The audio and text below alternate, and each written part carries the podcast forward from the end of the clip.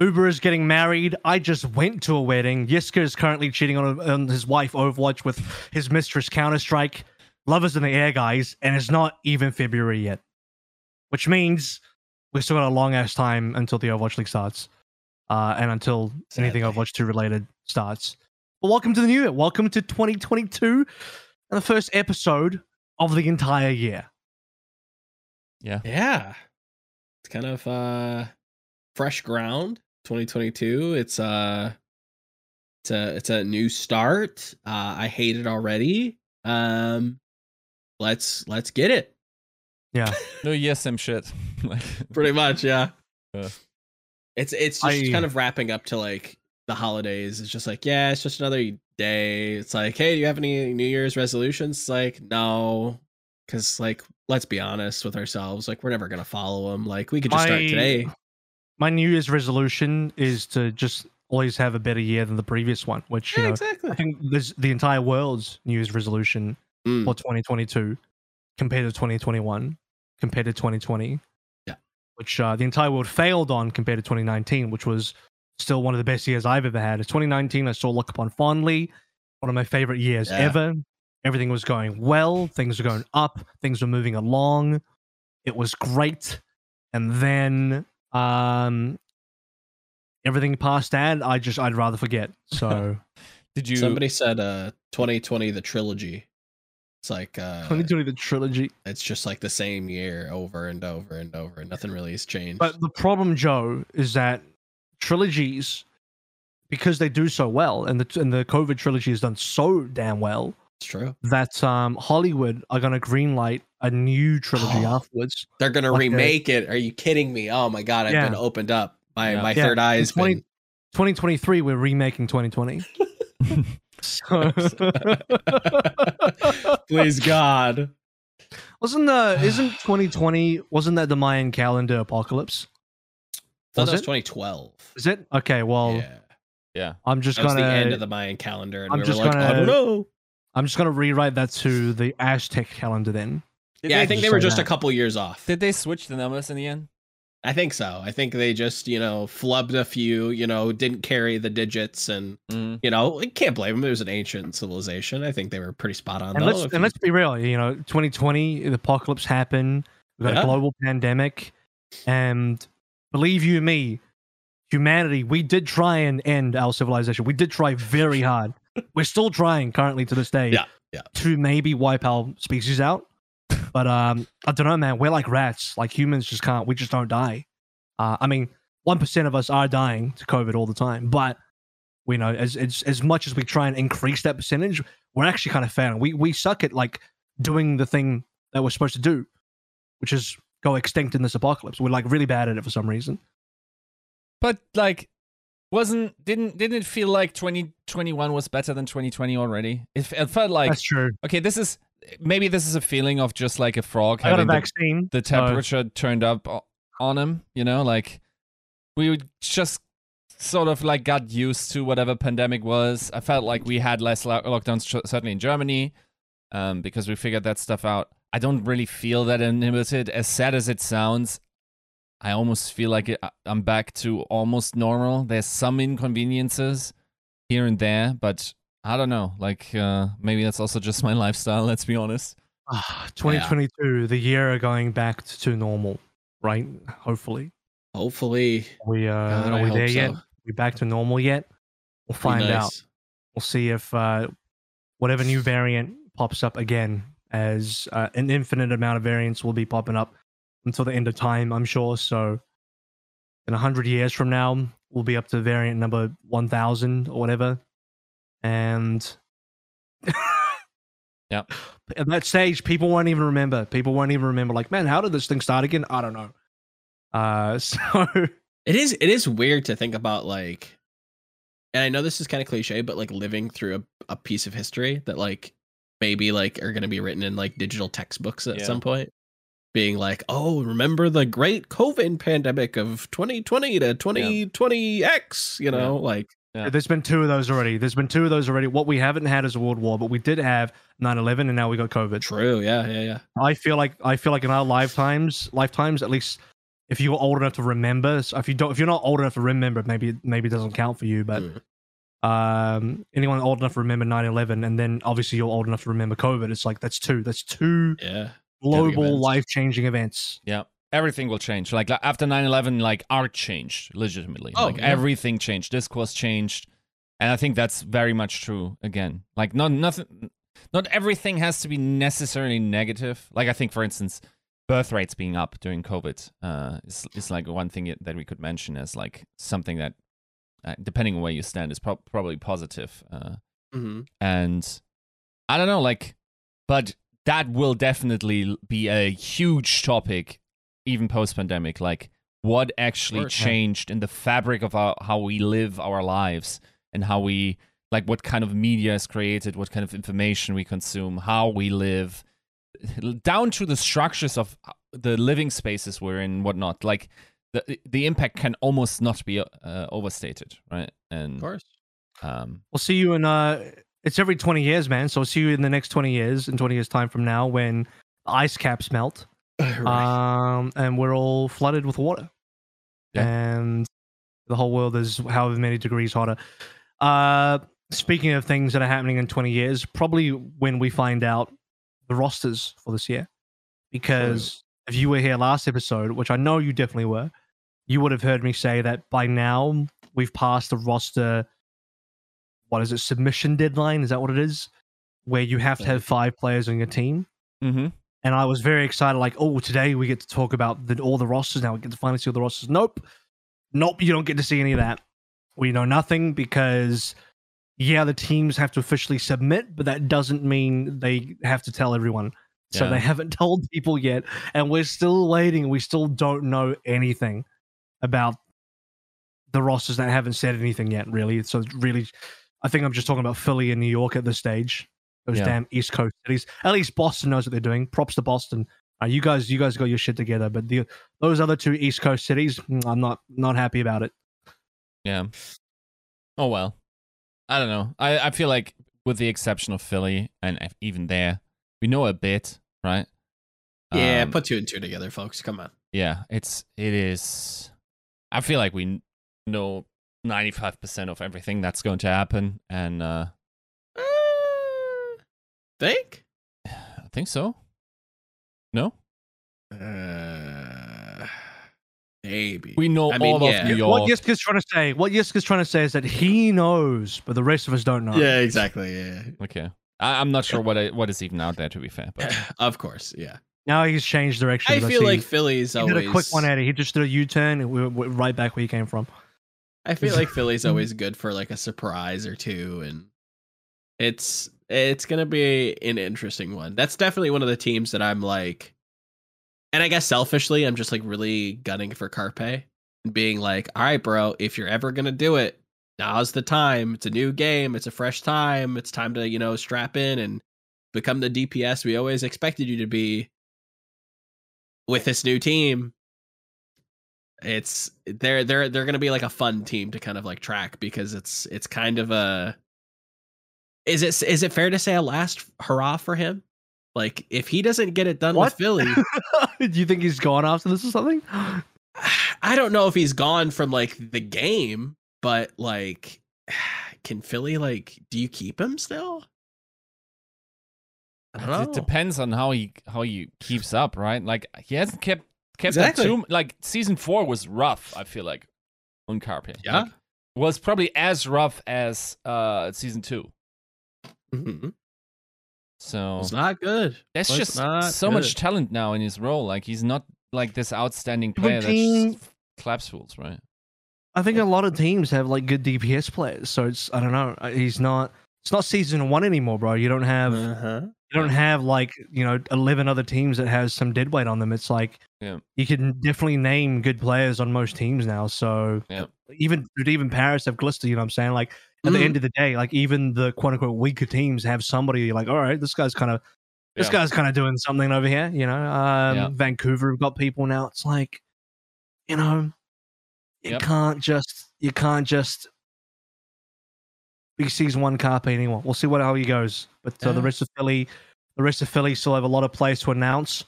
Man, you know what? One position that Philly definitely got to be now. I was going to say off tank, but really it's just a tank position now. That Yeah. old tank position, Philly. Hmm, I do, I do wonder. Hmm, who Hmm. could it be? Boy, howdy! Isn't that just a a, a thinker?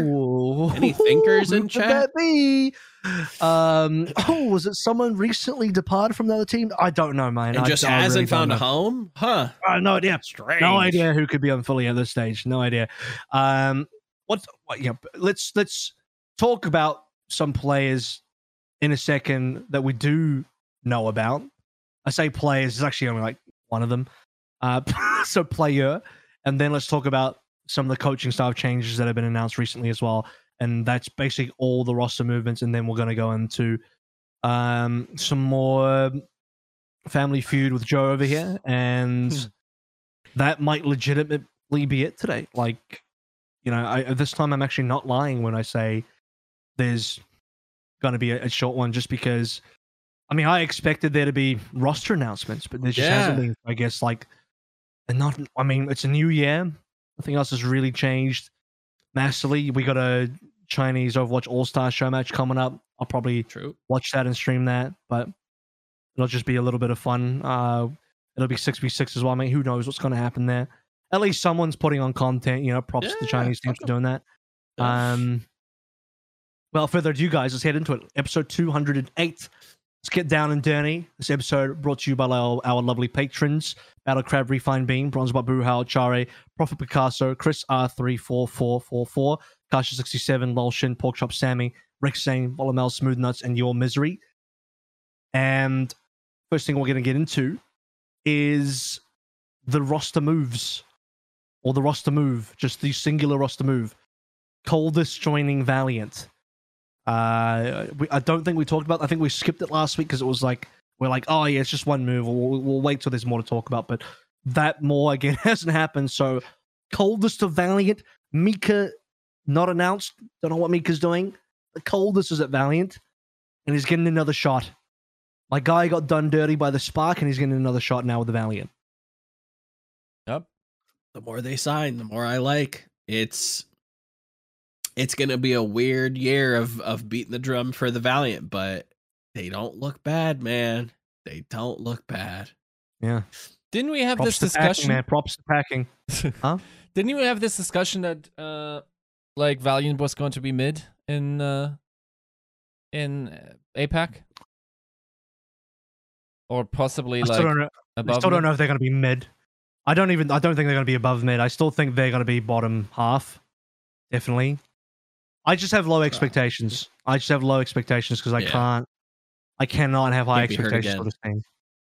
Um, I get it. which you know sounds like an illogical thing. Like, oh yeah, I'm just, I'm just Oh, it's the most being logical. unreasonable about it. But I don't know, man. I, I look at the team and I still think you need more firepower. Um, and they have now what? They have confirmed Dear Innovation Becky Coldest. Who was there a rumored player as well? Was there a rumored support Mhm. maybe that I forgot about? Or Possibly, what? but I don't recall anybody off the top of my head. I think Wuyel is supposed to also be a player. Yeah. So that's their that's their tank. They now have three DPS, one tank supposedly, and one support. Um, was maybe Wuya Wuya uh rumored to be coming back. That would going to be a fun one. Wuyel and Wuya. Um, don't know if he's going to be coming back. But I don't know if that's a rumor or not. But kind of just feels like it comes down to whatever. even then, that's Philly two flex supports. does.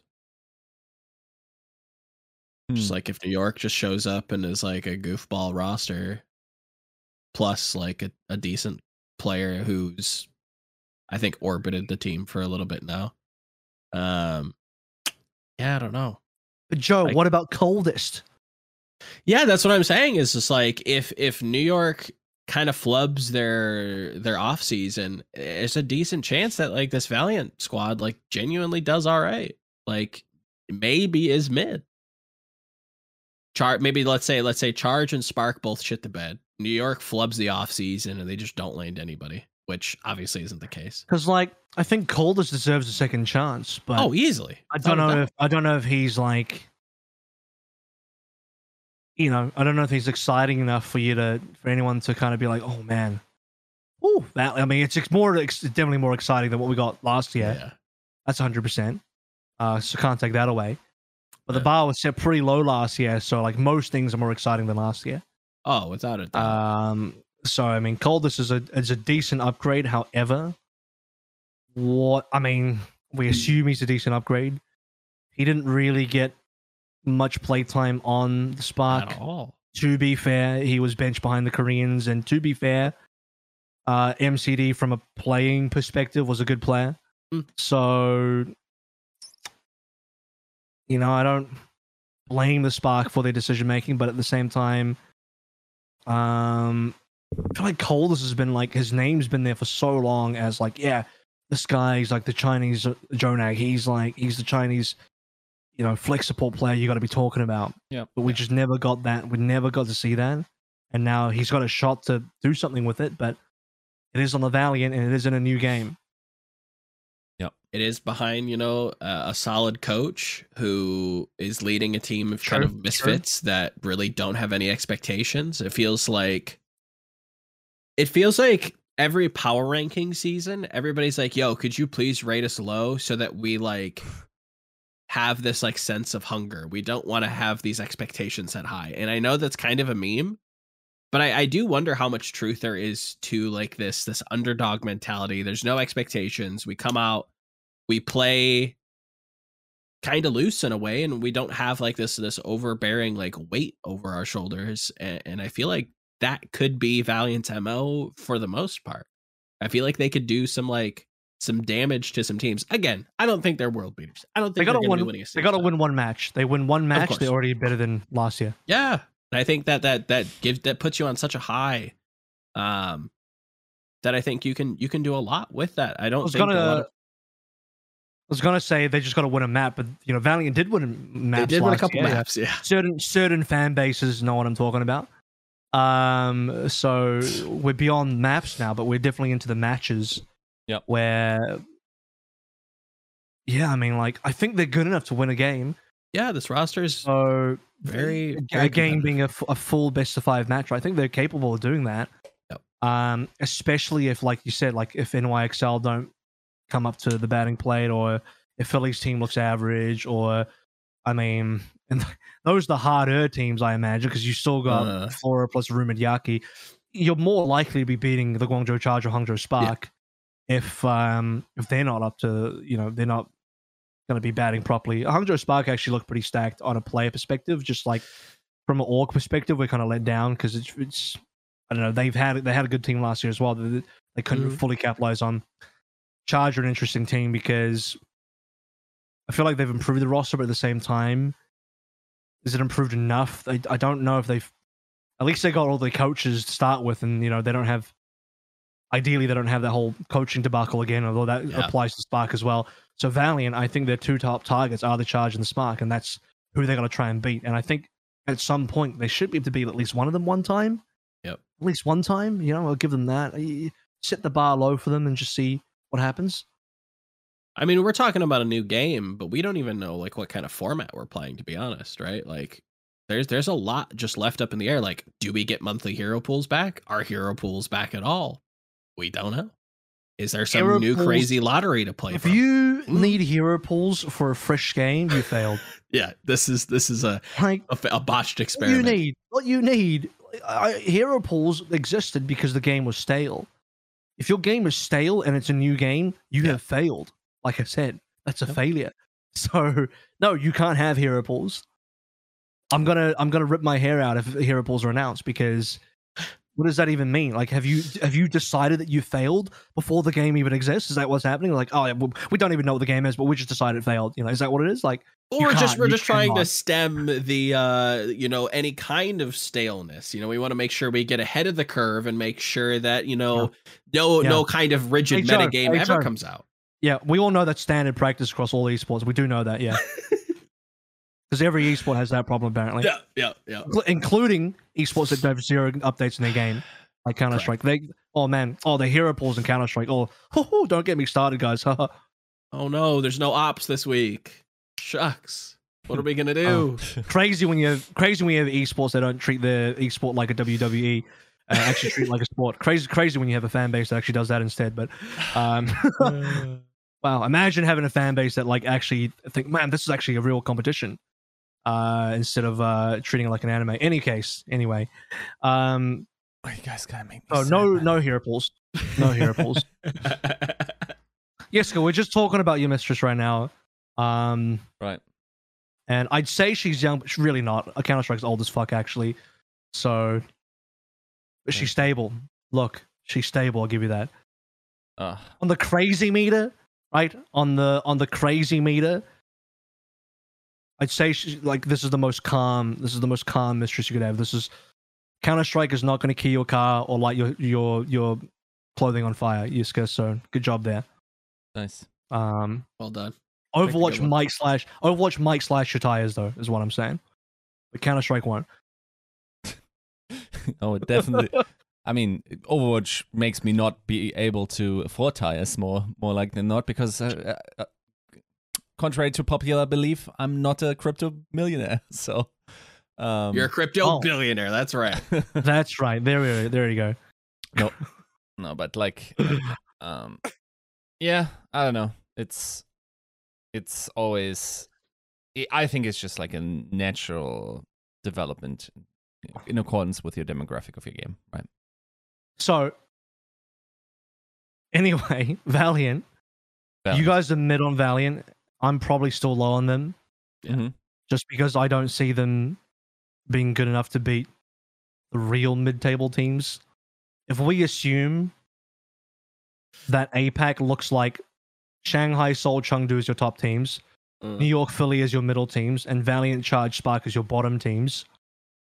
I, even though we really don't even know what New York and Philly look like, if we if we only look at it from a rumor based perspective, and it's like Yaki and Kellan and Myongbong, Yeah. and then Philly's got Carpe M3 Zest, uh, mystery off tank player, and um, I don't actually know who the fifth is, so that one escapes me. But Philly's Even that. Philly's going wide, right? Like they're even they're that, like signing some players. I mean, it's it's not impossible for them to build a really rough kind of team and then get Yeah. played upon by Valiant, who are really Yeah. going to be punching up. The Valiant, I can see them punching up big time. So it is possible they beat one of New York or Philly, but even then, assuming they also beat Charge and Spark, that puts them what fifth place out of eight. Because you have to be better than New York to be at least fourth, right? True. to be yeah. behind Seoul and Chengdu. And let's be honest, there's, there's there's actual lightning happening outside my house right now. Let's be honest. Um, they're not. That's the charge getting angry at me. I think. Let's be honest. The Valiant are probably not beating Seoul Dynasty, Chengdu, or Shanghai on paper. Yeah, probably not. Yeah. Seoul's Even though- a tough ask. I guess we're going to talk about it, but not too high on Chengdu next season. You're not too high. On Well, let's stick to the roster for now. Um, why why don't we even just add a new add a new topic? We're gonna guys, we're gonna sneakily add a new topic that wasn't even planned. Chengdu, why aren't you big on Chengdu? I think. Don't talk like- about their coaches yet. Don't talk about their coaches yet. I mean, okay, then we can't talk about Chengdu. okay, well, announcement. Ray has stepped down from head coach of Chengdu Hunters. Yeah. And he's in an advisory role. Honorary advisor. What does that even? I mean, what, did- what does that even? When you add honorary in front of whatever the title is, I feel like that always like doesn't mean anything. yeah. you know, it's just like what is- a, we really appreciated you. So if you know, if you ever want to do anything and or come back, the door It's is like- open. It's like when they retired Jake's jersey. You know, that was that's just honorary. Yeah, it doesn't really mean anything. Uh, so, so what? He, I, I, I'm pretty sure he's gone. I'm pretty sure he's like gone, gone. Yeah. Be- otherwise, he would have just been maybe an assistant coach. I don't even know. Like I, I think he's he's he's he's got he's has a kid coming up. Yep. He needs to look after his family. We've Headaches. We've had situations in the past with Ray kind of like being in and out of the team for personal reasons before. Yep. So this is not a new thing. Um, every Bagging second year you you have him and you don't have him. So Yep. um, it's one of those things. Like, is it a even year, okay, well you don't get Ray. raised. An odd year, okay, you get Yeah. Ray back again. So well, I guess we'll see you in 23, 2023, my guy. Um, but every year that you haven't had this guy, yeah, it's been rough for Chengdu. But is he is Yeah. that the ultimate difference maker? Like now that Chengdu have a good framework and a, and a, a decent team built up from last year, you know, can they still just find success off the work done from last year? Like, is losing Ray going to be the real make or break? Yiska, you were going to I mean, talk about him a little bit. A, yes, it will. I, I think that's a major contributing factor. Also, I feel like we have to call a spade a spade and say they were very fortunate with how the meta fell last year, right? No? Um, I think, like, No, it- in a way, I guess, yeah. yeah. I don't think it's yeah, necessarily okay. given that like all those heroes just work for them, even though they also made it work and a bunch was be- being able to be played. I still think we can conclusively say say that, um, like the Shanghai or Chengdu like comp variations were probably the strongest uh, across the season in Course, comparison to uh, everything Yeah. else. Um, that's not a given, especially in a new game. I think in a new game, I want someone that's is highly creative and smart about the game as Ray. Um, I think there's also a lack of uh, replacements, and we don't know the replacement yet, as far as I know. For head coach, not to my knowledge. I know they signed J Fuel as an assistant. Right, but So there is somebody coming in. You talk about Shanghai. Yeah. We got a little bit of Shanghai now on the team. Yeah, but uh, I, mean, it's it's hard to say, right, to evaluate there. But yeah, I, I think this. Okay, this is here. This is my ultra nuclear hopium for Valiant, but I don't think it's a given that Valiant will finish below um Chengdu Chengdu? next year. Yeah, and by the way, I don't think we will see eight teams in APAC, and I'm not 100% on that or like reporting on any leaks, but um, I, I wouldn't be surprised if one of the uh, North American teams made it back to NA, Let's- right? Let's contextualize something. I don't know if you guys can hear that. Yeah, yeah, yeah, yeah. Really loud. You can. Yeah. Okay, I was going to talk about the charge again, and they, they knew they knew I was going to talk about. No, I'm not going to talk about the charge right now. Let's contextualize something. You you mentioned that it's possible for Valiant to be better than Chengdu, which I think is a pretty extreme take, but I'll I'll humor you. That you saying that I think doesn't mean that you believe Valiant will be like third in APAC. No, You that that means you think Hunters will be a little bit quite a bit further down and within re, uh, striking distance of Valiant, Yeah. and then Valiant will still be a mid team by beating Chengdu, who might be a worse team, in the middle of the pack rather than a top team. Yeah. Um, but I don't know, man. I still think player wise, assuming they do promote Apr1ta, Yeah. assuming like I don't know, Yveltal gets his shit together again, Yeah. they still have leave. yeah. It can, yeah, I mean, Pound for like, Leave- pound, that's hard to argue. Leave can leave can still carry the fuck out of this team, especially Yeah. if it's five v five with a DPS meta. You know, when I say DPS meta, I mean like a DPS favored game, which I'm pretty sure five v five Overwatch will be in, two, in Overwatch two. So when you got a heavy hitter like that on your team, I mean, yeah, Yeah, you only one. one. guy, but yes, that's the problem. You got one Well, what- guy when yeah, but it worked. last everyone year. else you're competing against has two guys now. Well, Valiant don't even Valiant don't have any Valiant, guys. Valiant barely How has many guys a guy. does Valiant have? I would argue, I mean, not Careful the now. guy, but I would say I don't think they Careful have now. a worse DPS line than uh, Chengdu. They have a what now? They don't have a s- worse DPS line than Chengdu. I think Leave's better than the whole DPS line combined. Is he going to play Leave- two by DPS by characters at the same time? If he's capable of that, I, I will give you that. Jinmu not hitting his. I- I'm gonna Yeah.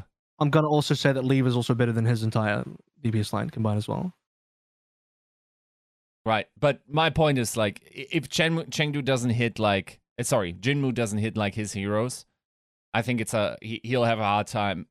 The other DPS are legitimately absolute dead weight. yes, yes, agreed. I don't think you're going to find anybody who is going to argue otherwise. I think the context here is surrounding what happens with Apr1ta. If Yes. Apr1ta gets moved up, then what you just said is a I agree. egg beating, helmet wearing, Yes, shit take everybody in the bunker. I agree. I agree. I don't. I if if it hasn't happened until now, why What are we waiting for? Agreed. I, I, it is bizarre. Uh, Why also hasn't New York announced their roster? Why are we waiting? I don't know. I I swear to God, if this is, and I, I ha- 100% have no inside knowledge, but if this is once again like five Chinese teams telling me a Predator wasn't good in trials, and this kid is going to sit out of the season, I am going fucking Oh, insane. And I hope you get curb stomped by Dia next season Yeah, for your fucking stupidity and hubris in thinking that you know better who to select than the guy that is curb stomping everyone in contenders. That is not how it works. You fucking suck. it's, it's unreal. I'm glad you said whatever. Yeah, at least I was thinking. Yeah. Can we repeat that again for me and like was summarized? Okay, summarized is if Apr1ta is not being picked up because Chinese teams Yep. don't think he's good based on trials, Yeah. same story as Dia, I am flipping my shit. Are you burger flipping your shit? I, I, I think that can't happen. Um, because your shit's been permanently flipped. No, I, I think Apr1ta can't. I, I think they can't happen that Apr1ta doesn't get picked up. It Like- can't. I right? thought the It same can't. thing There's about way. Dia. It surely can't happen. Yeah, I know. Uh, That's different. Dia wasn't on Chung. He doesn't want. He wasn't on the Chengdu Academy team. He wasn't on Team Chaser. No. Dia, he was on. He was on Team CC, uh, the Dragons Academy team, and there was Right. no way he was going to get promoted to Dragons, and then everybody else just trialed other people. And you know, you might say, well, that's got no relevancy because he's cool, could have still joined Chengdu, and I'll give you that. But I think when you got to put it on Team Chase, which is the Chengdu Academy team, it's easy just to move the players in between the two teams. Sure, What but if- at the same time they apparently got like retirement contracts for Jimmy and Taro Cookie over t- like two centuries, where they can like live as lich beings still on the same contract. like, Like, can I get one of those? I want to live as a lich being. Yeah, bro. Be I want a phylactery. Hell yeah, that's fine. I'll be a this lich. is it's unreal. Like generational funny. wealth created for these two guys, just like playing Tarkov or some shit. Um, nah, but like the, I, I don't know what uh what is going on there. Like, surely there has to be made room. Like, yes, it isn't uh, going to be a Papaya take if a Preda's going in, and then I don't think like even like bad right. I don't think can really anybody would hold you that. to that. Yeah. Um, even though I could totally see like a backline of Chengdu falling apart without the coaching of uh yeah, of uh Ray being there. Um, totally. also like i'm not sure how Well, i feel thank you. about inserting like a coach that isn't a native speaker maybe he picked up a bunch on uh on Shanghai. shanghai could totally be the case even though at the same time why would he assistant, Though? It's an assistant. Uh, you don't need to be like a, a huge mouthpiece. I guess it depends on how the logistics are run in the front office, but um, maybe it's just a strategic role. I don't know. I you know can what's see why he funny? said it doesn't Well, it's not. It's not funny, but you know what's like. You know what would be interesting about this whole thing is if Chengdu didn't hate No Hill, he could. He would have been the perfect replacement.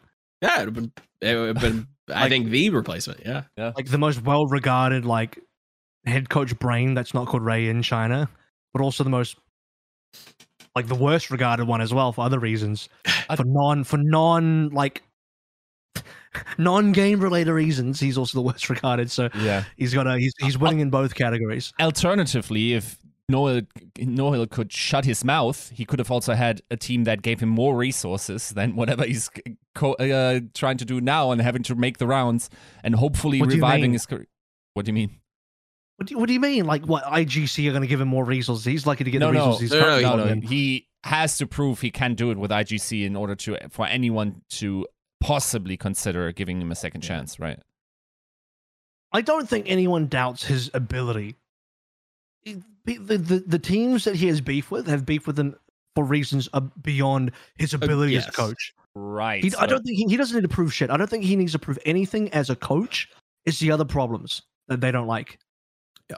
That don't get proven through your results in coaching. Yeah, I mean, I'm, I won't comment on like how China handles those situations, but I think if you like that situation looks very different if Valiant makes it like top three, and uh, like I, I think that meant a lot of like being very good at something makes people forget about your awfulness So real what you're quick. saying is, what you're saying. Well, let's let's. I don't. I'm not going to call it. I don't even. yeah, yeah, no, I okay, don't sorry. know the full story, so No, we're not going to say awfulness. Yeah, yeah, yeah. I mean, like, unless- generally, right? Like, unless you're on unless you're on Chengdu's payroll, then you know call it what you want. But like if you're not on Chengdu's payroll, let's let's just be Yeah. a little bit more neutral about it. Yeah. Um. So yeah, I, get- I see what you're saying. So you're basically saying that like if you're if you're too good to pass up, then a team might just be like, wow, we'll just take him then. Yeah. You know. yeah, let's let's get the marketing firm and like wash that out of like the public discourse, and we got got ourselves a star coach here. Um, yeah, I don't know. Like, it's it's sad that Ray is missing because like this guy has always been such a fresh injection into like i I know like Chengdu doesn't like that narrative for some reason What? but legitimately like the impact that Ray has had on Uh-huh. this league is fucking insane. Like Yeah. on or on Overwatch as a whole, right? Like Mhm. lifting up China seemingly by himself as like this powerhouse of a region. Um, in many ways, uh, with miraculous Young- youngsters, putting them on the map.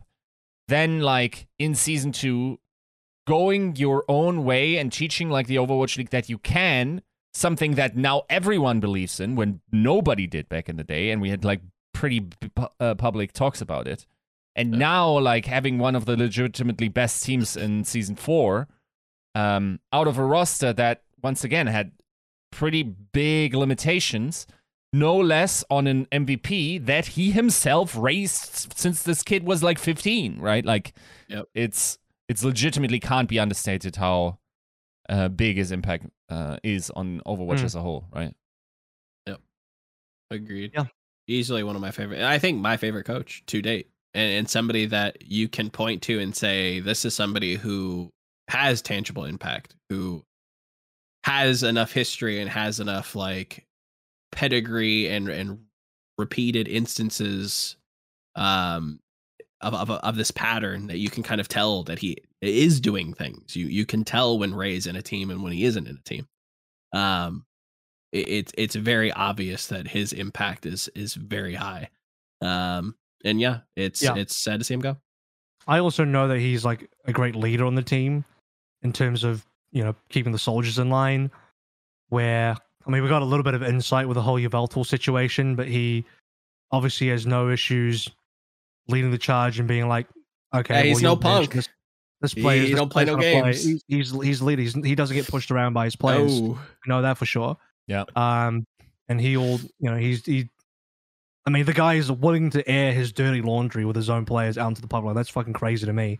I still don't know. I still don't personally think that's the right call to make, but no. the fact that he's willing to do that means he doesn't fuck around. yeah, Is, is Yes. what I get out of it. there's there's a respect Um, and transparency, and didn't he do that like in playoffs? It was just like no, he's just not That playing. post playoffs. That was post playoffs where he after they lost, basically he publicly like released information about that. Right, but right, right, right. I, I mean, you even you even hear the stories back in the day when like Silk Thread was going to join Chengdu appa- uh, Yeah. at a certain point in time, and he was saying that like he didn't quite mesh with the team's culture around practice. You can, if you read between the lines, he's basically talking about the coaches being pretty. What's the right word for it? I mean, which maybe strict would be a good word for it. yeah. Basically, like you know, the coaching style and the expectations for the players on a team like Chengdu are pretty high in terms of hours you were putting in and effort you were putting in. And, you know, obviously a head coach is going to be at the forefront of leading that charge. So talking about Ray again. Um, yeah, like I mean, all evidence I've ever seen of the guy. I mean, I'm I'm the first person to say, and I've said this for a long time, that a lot of coaches we don't know what the fuck they do. It's hard to rate coaches in the league. We got there's there's probably a little bit more insight on Ray than a lot of coaches out there, and the insight that I do have all point towards him being like a real leader on his team, and so yeah. that's going to be a big piece of the puzzle gone. Yeah, it's it's also like and maybe i'm wrong i'm also sick and like operating on very low sleep has has leave ever worked with a coach that wasn't named Ray? So his coach on PUBG. No, um, you mean Overwatch? So in Yeah, yeah, yeah. no, I think he's literally only worked with Ray. Wait, wasn't there something in season th- three? Oh no, sorry. When Ray oh you're right started- yeah, yeah, yeah. yeah. season three. technically speak, technically speaking, when Ray wasn't on Chengdu, that would have been the one time. Yeah. also, So you're right. Makes sense.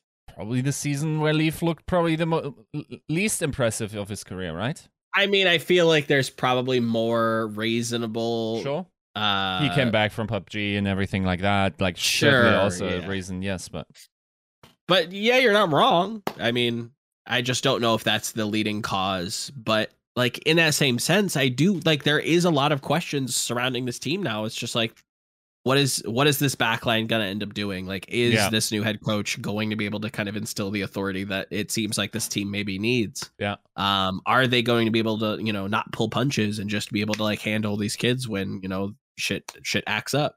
Um Yeah. how is this new front office going to integrate now that you have two languages operating? Like, it, there's a lot of questions here that you know.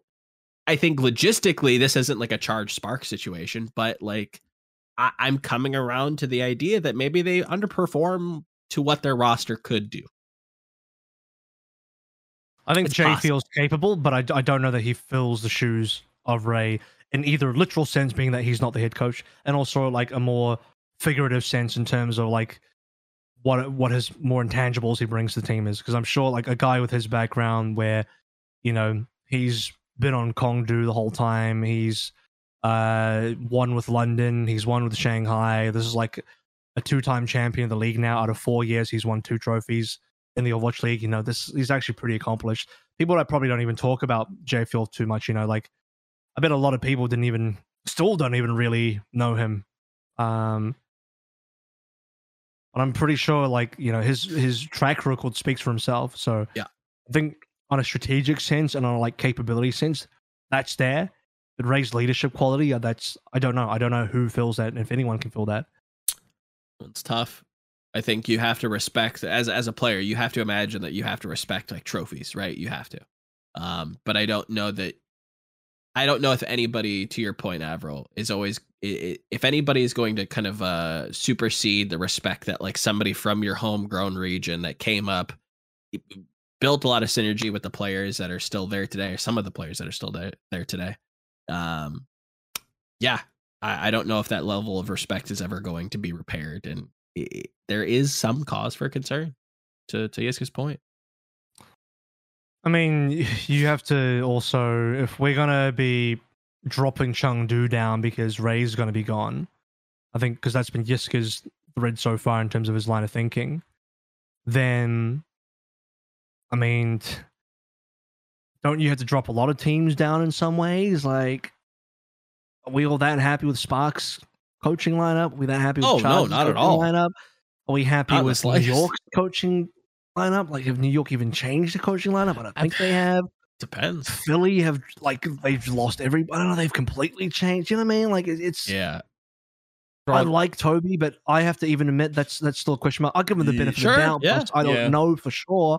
So, hey, Yiska, that I think that means LA Valiant's the second best team after Shanghai. Then no, but like I think if there is a season for a small under budgeted team, but that is tight and Yeah. where the market is so like almost oversaturated with great players, it is this coming one. Where like a, an under like this is this is where like a packing situation from like season three Valiant could have legitimately led to like you know a top three finish or something like that, where you can really pull damage just because there's so much volatility, and if you can stick through it like as a unit. And also have the ingenuity of people that really like can come up with, strategy as it develops and are can be quicker to that. And of course, let's not be like let's not beat around the bush.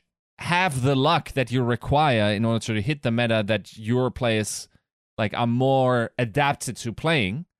Then um then you can do a lot of damage in the next season. I think. All right, Yiska, gun to head, alien death ray scenario. Right. Is the Los Angeles Valiant going to be featured in a stage playoff final? final they don't have to or win; they just have to be in the finals the final, of a the- stage. the, the literal Of best a two team final. Just just of a stage, Just, a final month- or like make playoffs type of thing. ju- literally just a stage final. Okay, so this is a trick question because the answer is no. Because you have to be the top two team. Like, what are you going to be one of the top two teams, man? What the?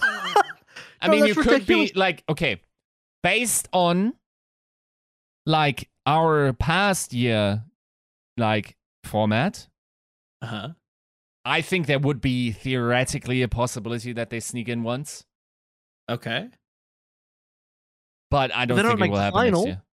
They don't make the final, even if they sneak no, in. They no. don't make the final, No, so it's a no. no, they may would maybe make a regional final or whatever, or um, for seeding, or yeah, I don't know. Yeah, they they might if we okay if we just copy paste the same format from last year. There is a world I can I got the telescope out. There is a small chance that Valiant are the fourth seed playing against the first seed for a regional spot to go into Right. Yeah. whatever you know uh, the Hawaii the quote unquote Hawaii thing Mhm. based on last year. If we just copy and paste last year, right? That I can see happening as Mm-hmm. an off chance. There's, there's, zero chance they make a final. They don't make it. You already have to be. You assume the top four teams in the world at that stage to make a final. You got to be the top two, right? Because it's a double Yeah, even yeah, yeah. bracket as well. Again, we're copying the same format. If, if assuming we do, Yeah. uh, or at least for this example, we are. Then yeah, there's zero chance Valiant make a final. No Yeah, way. No, not a You're world. not top two in the world. No, no, not a world final for sure. I don't Fair think play. that's re- realistic, but All right. I will say I don't even think they got Hawaii personally, but yeah, that's me.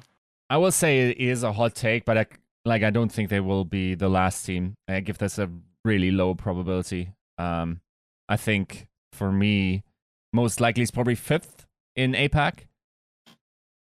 And Yeah. if I want to have a hot take, I think fourth uh, is reasonable. Damn.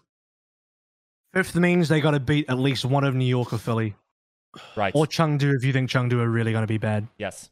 I I don't I I don't subscribe to that just yet because if we're putting again if we're putting a lot of stock on coaches, I think everybody's made True. a coaching change that is potentially questionable in some way. Uh, Sure. outside of Shanghai, who I'm just gonna I'll just give Moon the benefit of the doubt. We don't talk about Shanghai in that context because we just assume they're going to be good. Everybody's made a, a, sideways or lower change in their coaching stuff following that. So like, how far can Chengdu really fall? They're going to fall harder than Spark with Changun. Come on, you got to joking. You you can't be twisting my leg that hard. You're going to fall harder than what? Philly losing 9k and Moby Dick. Come on, you, where are we going with this? You know, Philly's. like, what's Philly's a bigger loss? dire. What's a bigger loss? Losing both 9k and Moby Dick or losing Ray? What's bigger loss? Like they're both pretty fucking big. Yeah. So you got to apply that same equation to every team if you want to make that argument. And Philly just doesn't have, at least from the things that are are you know semi-public, they just don't have the same punching power. It's like carpe or leave. I know I where don't- my I'm bread's not butter. saying I'm not saying Jin and Chara don't have what it takes, but I mean, Sure, of course. Moby Dick, Moby Dick is one of the most well-regarded coaches in the whole league, all Yep. 20 teams. Yep. And that's just that's one out of two coaches. You lost two. You lost 9k as well. So I mean, come on, guys. Like it's you know, what did New York? New York didn't even change the coaching staff, and like their team had decent talent, and they just couldn't get off the ground at all. So do you put any of the blame on the coaching staff? Because if you do, you know. You got to be feeling a little bit rough that they didn't do anything. You know what I'm saying? Like, I, Yeah. Uh, okay, did they, get, did they get rid of IMTs at one? co- Well, that's that's not even that's not even a coach. That's the analyst. You know, they didn't even. Has why not been their head coach the whole time? Has he? So. Yeah, yeah. Has why not's been the head coach the whole time? So I mean, can't be giving other teams a free pass on this shit. True. I mean, definitely. I I think for outside of Philly, and I'm kind of blanking on who was leading Seoul last year, but these are Last these are year, some like Chang'un. side- Chang was leading uh, Seoul. now Yeah, I could I could take that. I think that's fair. There are some sizable coaches that have left, but it, I think to Yiska's point, it's more of just like the the the gravitas of losing Ray, of losing 9K, of losing Moby Dick. Like those are severely like going to impact these rosters. So Um, my my point ends up being my my overall point ends up being if we are if we're shifting Chengdu down, then I'm shifting Right. everybody down. yeah, of course. I'm shifting everybody down, then no one gets shifted down. You know what I mean? Like at the end of the day, I think it's I think it's some teams. I don't think it's everybody personally, but that's just that's just me. I'm not shifting anybody up. Who are you shifting up? I'm not shifting everybody up, but I I'll think shift, I'll shift Valiant up, but everybody. I'll, I'll I'll go I'll go even with Seoul, and I'll say there'll be this. I'll just give Chobi the benefit of the doubt. Say they'll be at least the same, which you know, based on Chango's track record, shouldn't be too hard to at least do. That's a pretty low bar. Chango went to Spark True. on paper, probably a shift down. Charge, I'll give Sungwoo the benefit of the doubt because he was there only a part of the year last year and extra did the Uh-huh. other part and they did struggles. But you know, maybe with a full year and no staff issues, they might be do something. But I'll still only give them what they got last year. So I, that's to me is not an upgrade. So the only team that literally upgraded is the LA Valiant. Everybody else downgraded. And again, and I- and I don't count Shanghai. So if the other seven teams, Sure. if everybody else downgraded, then how the fuck does Chengdu fall that far down the rankings? No, everyone equally falls down the rankings together, and Chengdu's still ahead. Could it just be more of like a, a parity based region where like just everybody's mega competitive and you just drop silly games every once in a while? Like I, don't- I don't I feel like that's a little bit more And it's a new the realm game. of possibility. It's a new game. You know, in a new game, anything can happen. And yeah, you absolutely could be dropping some silly games. It would require a team to overperform Yeah. and a better team, quote unquote, better team to underperform, which is can definitely happen. Um, I mean, I can definitely see LA Valiant punching above their weight, and I can see teams like Chengdu losing because, by fun fact, one of the teams that did lose a map to Valiant last year Yeah. was true. Chengdu. Yeah. So Chengdu have some high highs and some low lows. I mean, they were one of only two teams to lose to Valiant, but at the same time, Chengdu were one of the only teams to actually legitimately beat Shanghai. It was a 3-0 as well. They So their highs are really high, and their lows are. I'm not going to say super. They didn't lose to the Valiant, but they were. Sure, they, yeah. they lose. They're low enough to at least lose a map. Yeah. So Yeah, that's a that's that's a silly. Could be silly. it's it might just be a a must must see region. APAC looking uh mighty spicy. Prime time Overwatch. New York can legitimately beat Shanghai, but then also legitimately lose to the Oh yeah, that I mean, Well, yeah, I mean, that's kind of what we're packing up people for. can people can just randomly lose games like that. Yeah. It's getting to that point, especially in a new game, like you said. Like we really don't know what we're walking into, so even with our Overwatch one one lenses on, um, yeah, it looks competitive. And now add on top of the like on on top of that, now you have all these variables and uh, all kinds of different possibilities. Like yeah, Yeah. APAC look looks real wonky. That So That's the beauty of it, though- though. Right now, I could just go, you know, I actually think Valiant is going to be the best team in APAC. And then when it doesn't happen, I just say, ah, Overwatch 2. Who could know, man? Like, ah, couldn't have predicted that one. Was I too think, wild. y- like coaching aside, player quality. Look, you can only do so much as a coach to try and improve your players. Of course, yeah. But whenever I've talked to coaches and whenever when I really dig deep into league into the league and like what makes for a good team, at the end of the day, if you just have some of the best players, I mean, it's hard to lose. And I think we've had this discussion before, but like, you know, guns ahead, like would you rather have a team with stacked players or stacked coaches? And I pick stacked players 100% of the time. Yeah. You know what I mean? If I'm if I if I really got to pick one in, in terms of what's going to give me the better chance of winning, it's always stacked players. Yeah. because you you can only improve bad players so much as a coach. Yes. If they're bad, they're bad. There's, there's nothing you can do, But ideally, you would both. Um, Of course. and that's called Shanghai. But Yes. Um, Super team. I mean, I've talked to coaches where it's just like, dude, Shanghai just have six out of six superstars. What do you do? Yeah. Like their roster is just better. Like they have six out of six superstars who are just like the best in their roles, and it's just like it's, it's impossible to beat them. Um, and like my point relating back to the Valiant is they just don't have that Yeah. player quality. I think D is good, but let's be careful about people overrating him as well. He's he's good, but he's not like generational. This guy is not like the next leave or some shit. He's not even. I don't even think Dia is going to be as good as Shy, and that's not a knock against Dia. That's that's me saying Shy's fucking amazing. yeah, no. Dia is going to be good, but he's not going to like he's not going to single handedly turn around the Nah, shit. he's not going to be I an MVP character, uh, candidate, right? I- like, No, no, uh, there's not going to be a role star. He's not going to be an MVP candidate. He's going to be a very serviceable player. That's going to be a, a big improvement for the Valiant, but he's not even going to be better than Carpe. And I'm probably underrating Ah. Carpe a little bit there. I think he will be. Oh, like you're underrating Carpe even more than I am then. But Uh, Carpe is a low, be- below average DPS in the Overwatch League. by the way, you're assuming Carpe will even play. M3 will play. Um, Very true. Um, yeah, I mean, I just I, there's no no names on Valiant, including the rumored players Yeah. that that like blow me away. Nothing. I, Yeah. I think here's my thing. I'm not thinking about these players as in their 2021 version. I'm thinking of them as in their Team CC version, right? Sure. Sure. And in that, I, I mean, because they're recombining in some aspect once again, right? Di- Yeah. like, What two people? Just two people? bro, how did Izayaki look in uh in season three and shit? My man was benched by Kariv, man. Kariv was good in season two. Don't I don't shame Kariv back then. Kariv was legit. Right. But then he reunited with Moon eventually. And now he's one of the best, if not the best, flex supporter of the year. Yeah. Fun fact: Kariv reunited with Moon first True. Did indeed. Oh, yeah. on the Valiant. Yeah. on the Valiant. Like, didn't Izayaki? Yeah, he Izayaki also played with Moon on the Valiant. Yeah. Yeah, yeah. But anyway, yeah, I just like you have an entire Valiant or a full team of serviceable players, and that's it.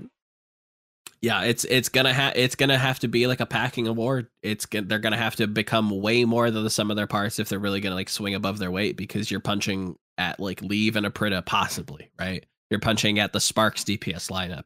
Yes, logistically they fumble all the balls all the time, but what if they don't? Right? Now- like it's it's tough. Now here, okay, here's the here's the nuclear option. Okay, you ready? Okay, sure. So I tried to give you a nuclear option, but you didn't take that one. Okay, So I'm interested okay. to see what you so cooking up. so uh, nobody's currently signing Apr1ta. It's shit's weird, right? So Sure. like someone at the IGC office just like cleans the sofa, you know, like has the vacuum out, and wh- what do you know? There's 50k right under the sofa cushion. Ah, goddamn! What do we do? I guess we could give it to Apr1ta. No, you can't. Why Valiant already have three DPSs. Yeah. They Whatever. already have three DPSs. Ah, Bro, one, if one they're- of them if can be a coach. You mean whatever? One of them can be a coach, no problem. And by the way, you you probably signed them on like one one month uh, cancellation because you're the Elevation Valiant. So goodbye, sucker. like they wanted a printer. They should have not. By Yeah. the way, it's not just 50k. You have to pay his buyout too. Agreed. I mean, if nobody's Valiant- buying him Valiant- because That's, nobody's that's just a couple interested, then cushions, you know. Valiant break the did bank. not even. They didn't even want to pay Thor's buyout last year, and Thor's buyout was pitiful, and they didn't even want to pay that. yeah. I mean, I don't know what the purchase situation is, but like, Maybe they're talking to the Toronto, you know, they're talking to Toronto Defiant, you know, they're talking books, and they're like, hey, you know, we got all this money to spend. I Let's uh, let's spend it. I don't even know. that Overwatch is Valiant- hype, guys. Did Valiant even pay any buyout for any of their players this year? Probably not. Because Uh, Probably Because not. in- I don't think well, they paid for Coldest. actually, well, th- I actually think Coldest might be the one they did pay for because Innovation was already off CC. CC boom, they the team disbanded. Mhm, So I'm mhm. going to assume. Well, I don't. I don't know contractually because your team could disband. Still Shanghai the rights. still yeah. own Innovation's contract for the Yeah. duration because his contract Possible. might go until the end of the year, right? So you can disband, but if Innovation gets picked up, you still have to pay Shanghai for the fee. Yeah. Um. Yeah, was teamless. You don't pay for him. Becky was on a team, but I don't know. I mm, you probably did have to pay for that because contenders teams do hold on to contenders player contracts solely to sell them to Overwatch League rosters. Right. Coldest, I have to assume Spark would have had his would have would have kept his contract. Oh, did they? Eric's saying he's a true free agent. Contract expired. true? Well, okay, so they didn't pay for Coldest, but I think they may have had to pay for Innovation and Becky Possible. Yeah. and Wu Hiao, uh, unless. So this is this is the really fucked up part. If Wu Hao technically retires and only joins as a coach, then Right. no, I don't think you pay his buyout. But But if you get him as a player and contract him as a player, which is what he's rumored to be, Right. then I do think you have to pay Shanghai for his buyout because he was on CC. um, Depending, of course. Oh, it depends on how long his contract goes, right? Correct. Oh. Because like if let's say his contenders contract ended in like February, then you sign him as a coach, then they lose the rights, and then you pay him uh like start his Overwatch League contract as a player. but if that's the case, why it. isn't everybody doing that though? You know what I mean? Like, oh, we'll just sign you as a coach, and then your contract's up, and then we just I mean move you to as a player. We don't have to play presumably because they have longer uh, contracts and a guy like Julia probably wouldn't have contracts as long, right? Sure. Yeah. That's fair. I don't know how. I don't. I don't know. I don't know which. I don't know which of the contenders players were true free agents.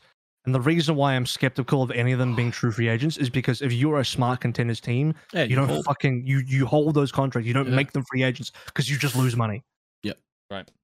the team might disband, but the contract may still be in effect for X amount of you know months or days past disbandment date, which would. Well, it's more like it's more like your contract goes until hypothetically December thirty first, twenty twenty one. Right. Hypothetically, your team might have disbanded in like November. Yeah. But your contract still goes until December thirty first, hypothetically. Mm-hmm. Which means if someone has if someone picks you up in that period, boom, done. team, you know, team A gets you paid. Pay, you gotta you gotta pay that shit. So Um, it's it's certainly possible that they genuinely had to pay a buyout. Now, are they paying Chengdu's buyout for a Apr1ta? That's uh that's some couch diving. That's some uh that's some task rabbiting. You're gonna Well, have we to don't do. even have to go that far. They have three. The, you should. They shouldn't have picked up Becky then. Yeah. Why the fuck they pick Yeah. up Becky? If, they, if you want to get a pretty, you don't get Becky. That's Mm. just just straight up. You don't even do that. Like they already have three DPSs. They Yeah, they yeah. committed. Only if They that committed. option just presented itself very late, you know. Yeah. Whatever. Oh, so Kamala. back to Chengdu because we somehow went from Chengdu to LA Valiant to back to Chengdu. is I think a Apr1ta still goes to Chengdu because he's Yeah. not going anywhere else. Yeah. Because Spark have four DPSs, Charge of three DPSs, including a hit scan that they replace um, Kaylee with, which is developed, so they don't need Apr1ta. Nope. They they don't even need a Tracer because Troy's going to play Tracer again. Um, Chengdu is the only team that really needs a Apr1ta, and I say that even though they have four DPSs, because mo- their DPSs aren't good enough in the heroes that Apr1ta brings to the table. So Chengdu like actually need him, which means, yeah, they're the only team I think that are capable of picking up this guy, and he is he's more than good enough to be uh to be a, valuable pickup. so Oh, there's no questions. There's no questions in my mind surrounding his ability. Like if you if you pick up Monk, you got to pick up Apr1ta because that, that that was like a duo in contenders. Monk and Apr1ta with the hard carries of um, Flag. Was it Flag? Yeah, I was gonna say Yeah. I can't remember that, but Flag Gaming. Yeah, you gotta go, you got to get this guy for sure. So yeah, I, I don't see a world where Chengdu don't pick up Apr1ta unless they're really dumb. But even then, I guess you just have another year of Leave and Jinmu unless it's double hit scan, in which place Jimmy Leave. But uh, I don't know if I hate it. I value Leave pretty highly. Like this is still one massive heavy hitter in against teams that might not even have one. Like We'll see. we'll see. Yeah, we will see. I mean, I think people rate Yaki really highly, but I don't. I think Yaki's like a good player, but not unbelievable. People think pe- people still saying, "Oh, but Yaki had the best trick." No, he fucking didn't. He did not. Um, st- statistically, that's true, and like Yeah. I test, that's true. Yeah, So, I, I would uh, agree. He's good, but like, and I know, I know people are gonna like take this out of context and weaponize it and be like, "Oh well, he hasn't had good teammates. He had checkmate on main tank." Um, Leave, Leave has never had good teammates. What exactly are you talking about? right. Like Yaki, I think is is a good player. is is fantastically good, but is not But like a world beating DPS. He just He isn't. is he is very overrated by the community. The community, Yeah. and uh, the reason I can say that the people that are reasonable will probably think I'm bull- like talking shit because in their mind they have rated him correctly, and then I'm saying he's overrated. Like, what are you talking about? But understand the people I'm referring to are the people out there in the community that are saying Yaki's like one of the best in the world. And the people right now that do think that and I just heard me call Yaki overrated, they're getting angry right now because they think they've rated Yaki so unbelievably high. To be fair, When a lot of um, coaches and stuff and players after season three told me Yaki's one of the best players in the world. Well, why don't they put their money where their mouths are? You know, didn't see like- that, didn't see that, didn't see that last year. Sorry. What Didn't did see they it. tell me? I think they said that he's the best Genji in the world, and it's not close. Is what I heard from two different teams. I guess. Sick. There's Genji. As far as good Like, as Tracer is good. High- Okay. High, um, high resource Genjis. If when it comes to that, better than Haksal is what people said.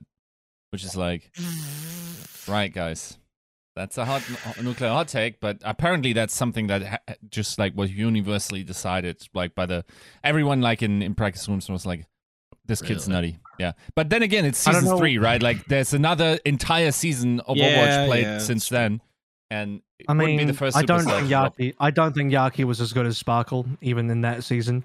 And all by, by the way, Yaki also wasn't as good as Sparkle in contenders. Uh, so I don't know. In my mind, Yaki's always always been the worst Sparkle his entire career. His entire career, he's been he's played second fiddle to Sparkle in his ability. That's my take. Sorry, that's, that's I agree. I, I, was just like, I even re- recall in one instance, and I'm not sure if it was on uh, on camera or not, so I'm not going to talk about it. But I specifically asked one person, like, "Do you actually think like he was better than Sparkle?" And he's like, "Yeah, my entire team thought so as well." Um, and agree to disagree. I think that's Yeah. a cap personally, but agree to disagree. Yeah, yeah, for sure. I think he's overrated. I think he's overrated. I had this take, and then I woke up to like Yaki being nuts for a brief moment because I do think as Genji was nutty in that season, like hard carry Genjis. Um, but then again, like last year was of course like pretty. By the way, pretty I'm going to contextualize this because people pe- people don't people like I don't know people are really binary in their way of thinking. They they'll Yeah. probably think if I say that Yaki's underrated, that probably means I think he's awful. I don't think that. I think he's a good player. No. I just don't think he's the best. Yeah, I, I thought That's like I mean. I thought like yeah, I always thought Yaki was a tier 1.5 player. Yep. All I'm saying is people talk about Yaki like he's a fucking ten. I'm just saying he's more like a seven. That's what I'm saying, or an eight if you want to be. Yeah, I think. I think that's that's fair. Whereas, like, Yeah. I think people very like, oh, Avril said Yaki was Yaki was overrated. That means he thinks he's a negative five. Oh, Yeah. No, no, shut the fuck up. Is Yaki better I'm just than saying he's not. A, I'm just saying he's not a fucking ten. That's all I'm saying. Is Yaki better than Decay? Ooh. That's a tough one, and it, and that already speaks volumes. Are we already playing Joe's game, by the way? Maybe gun to head. Let's I'm- go. But I, I kind of want to, Ned. kind of want to hear what Into- Avril thinks about this. Is is Yaki better Wait. than Decay? That's gonna be one of the questions. Let's go. Game show music start. We're playing Deal or No Deal with Joe. Deal, Deal or No or Deal. no Was deal. Yaki better than Decay? Deal or No Deal? Is that to me? Yeah, Joe, get off I- the I- fence. everyone. Is Okay. Yaki better than Decay? If if you put a gun to my head, alien death ray scenario, the fate of the world, I want Yaki. Oh. Okay. I like I l- and and this is roasted tinted glasses too. Like I I always thought he had a lot of potential. I agree, solid eight player. Um, somebody who is like the rock. I don't need him to be a superstar. He can have superstar moments. That's great, fantastic. Love that. Is a playmaker. I love that too. Um, yeah, I would I would agree. Kind of very similar to Sparkle in that same way, but that's kind of somebody who I, I look for, um, and somebody that seems to uh, uh, how to say this diplomatically, um, somebody who has seen uh, success continuously throughout most of their career, barring any form of uh, interpersonal conflict. Let's say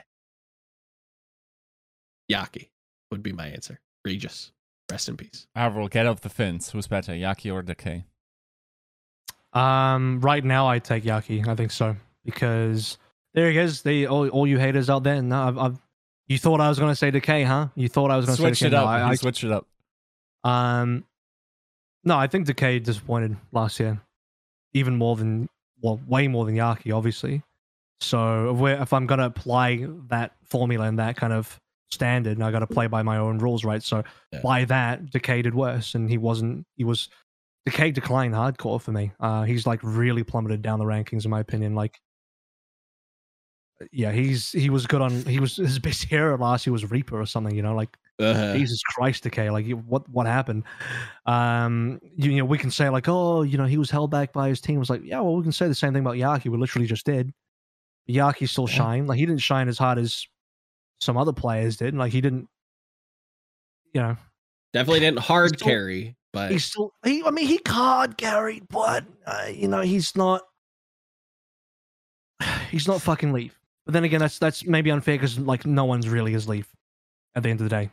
We'll see Good. next year, but we'll see this year. But you know, right now, right now, I take Yak instead of Decay for sure. Okay, so just to offer up a different opinion, I think I would take it Decay. And I think it like it's an underrating of his last like looking at the st- stats and of course they're not going to be great, but he was he was fucking insane, dude. Like he was he was maybe uh, he was definitely a top 3 tracer statistically. Um Sure. like Okay, yeah. Statistically just just like when did when did Washington Damage. even play Tracer? I don't even remember them playing Tracer at all. um anyway, I don't know. I feel like his game time and Tracer must have been really low, and that Mm. skews your your statistics by a lot. Might, might might be the case, but like if you aggregate all heroes over the season, I think he had one of the highest kills per ten. Um, maybe you can Eric t- to back me up here. Maybe I'm chatting shit, but um, Uh, I think he was um like which season?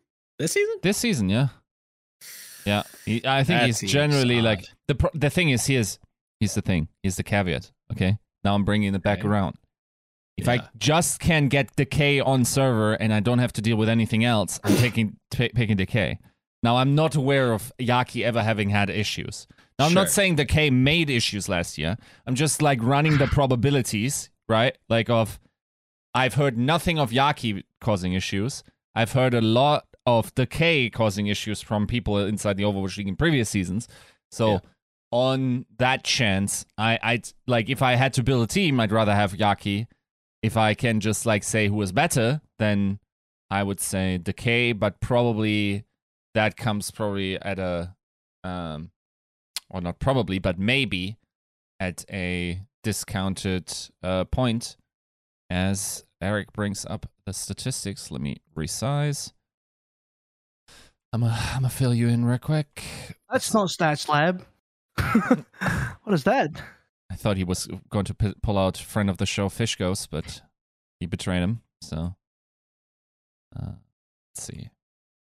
So, what, am, what are we looking at here? Um,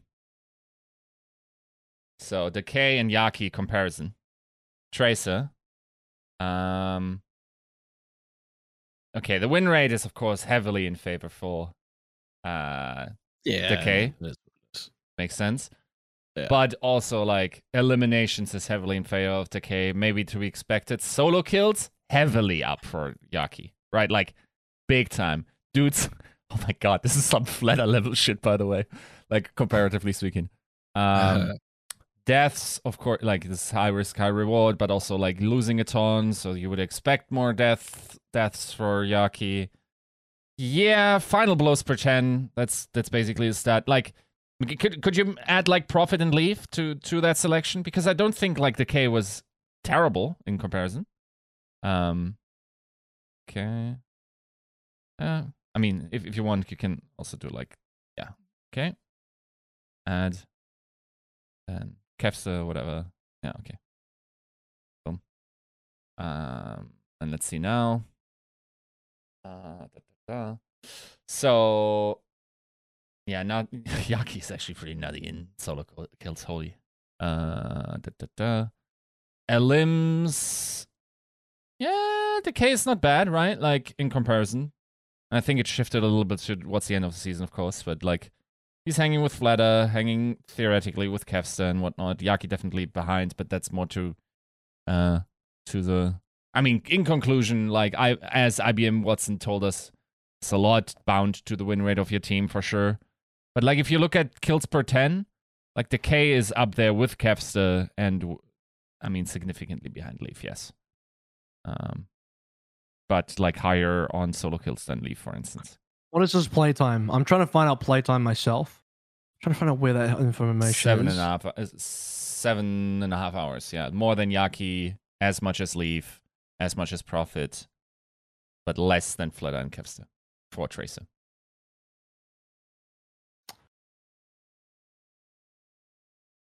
I legitimately can't even remember games where he played Tracer. Now, keep in mind as me- well, like Decay lost also significant amount more than Fleta and Kevster did, right? Like, Oh. I- think the comparison to Leave is probably the fairest. because of the sort of equal win win rates and sort of equal uh, playtime. And there, Leave is, I mean, obviously a better tracer, um, but also more risky tracer, I would say. So, yeah. Otherwise, like D- Decay has significantly less lo- uh, deaths.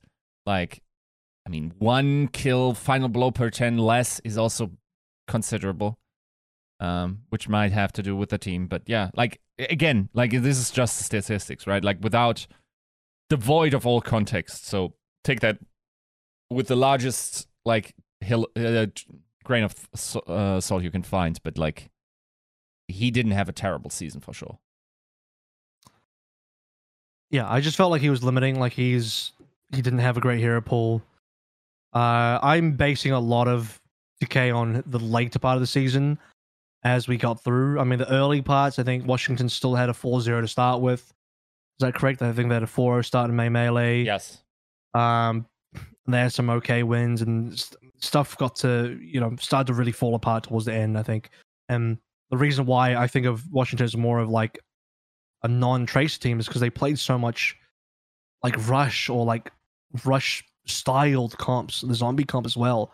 That's why I'm like, you know, Decay just played all this Reaper because when Washington shifted so hard into into that style of gameplay, I'm like, all I see Decay is play Reaper now. So, um, kind of forget that he even was on Tracer because it was kind of them farming. You know, who did they even beat in the early part of the season? I mean, regular season. Here we go, May Melee.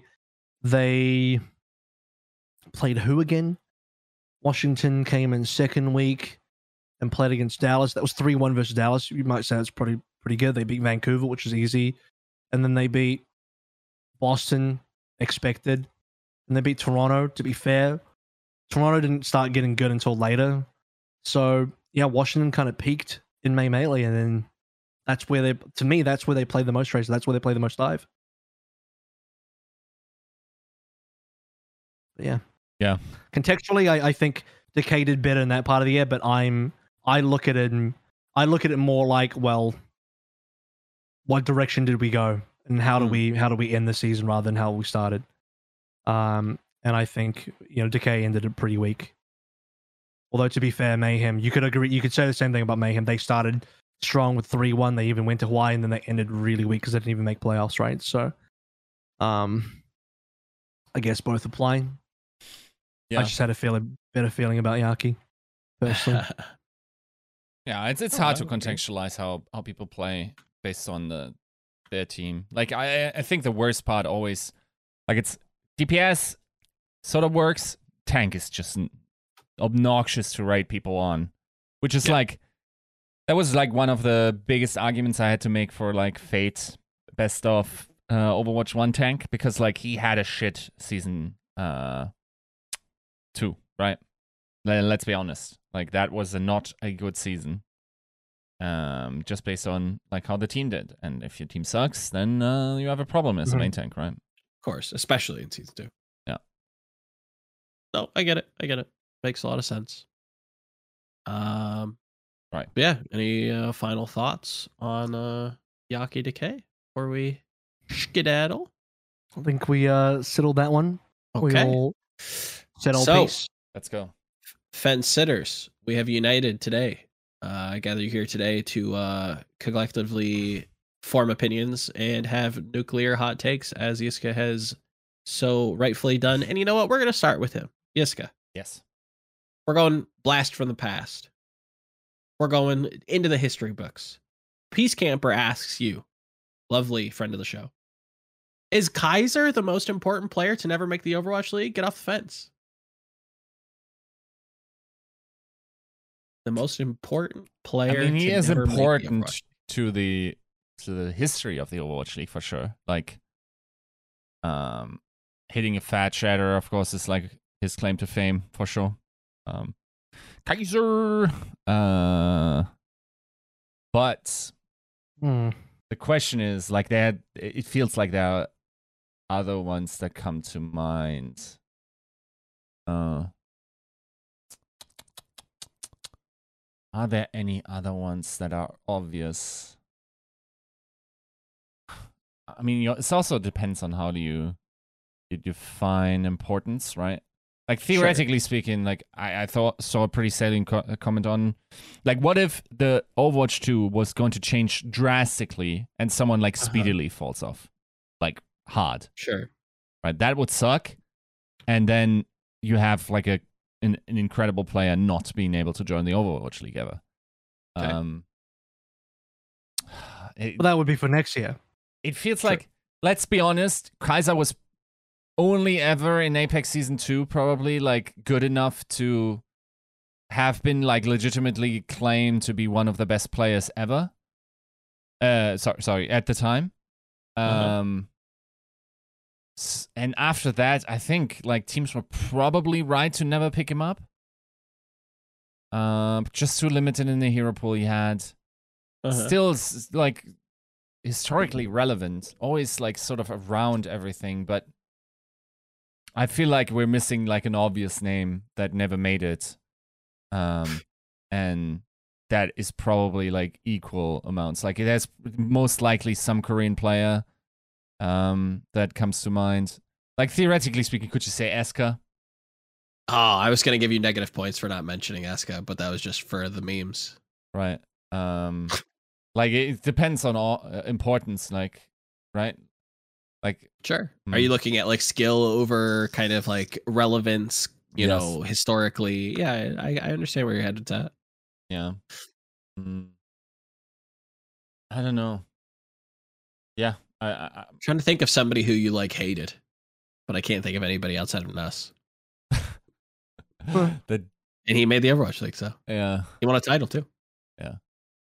Do you have anyone in mind, Avril? Uh, Lee Tae-jun. Oh, Just all the Lunatic-Hai boys. Uh, I went there. I went there. Christ. Um, Taejun and Owl. maybe like Waka Waka. um, like maybe like uh, else? I was, feel like if we got if if Waka Waka made Overwatch League, then we would have got Lux Eterna or can I?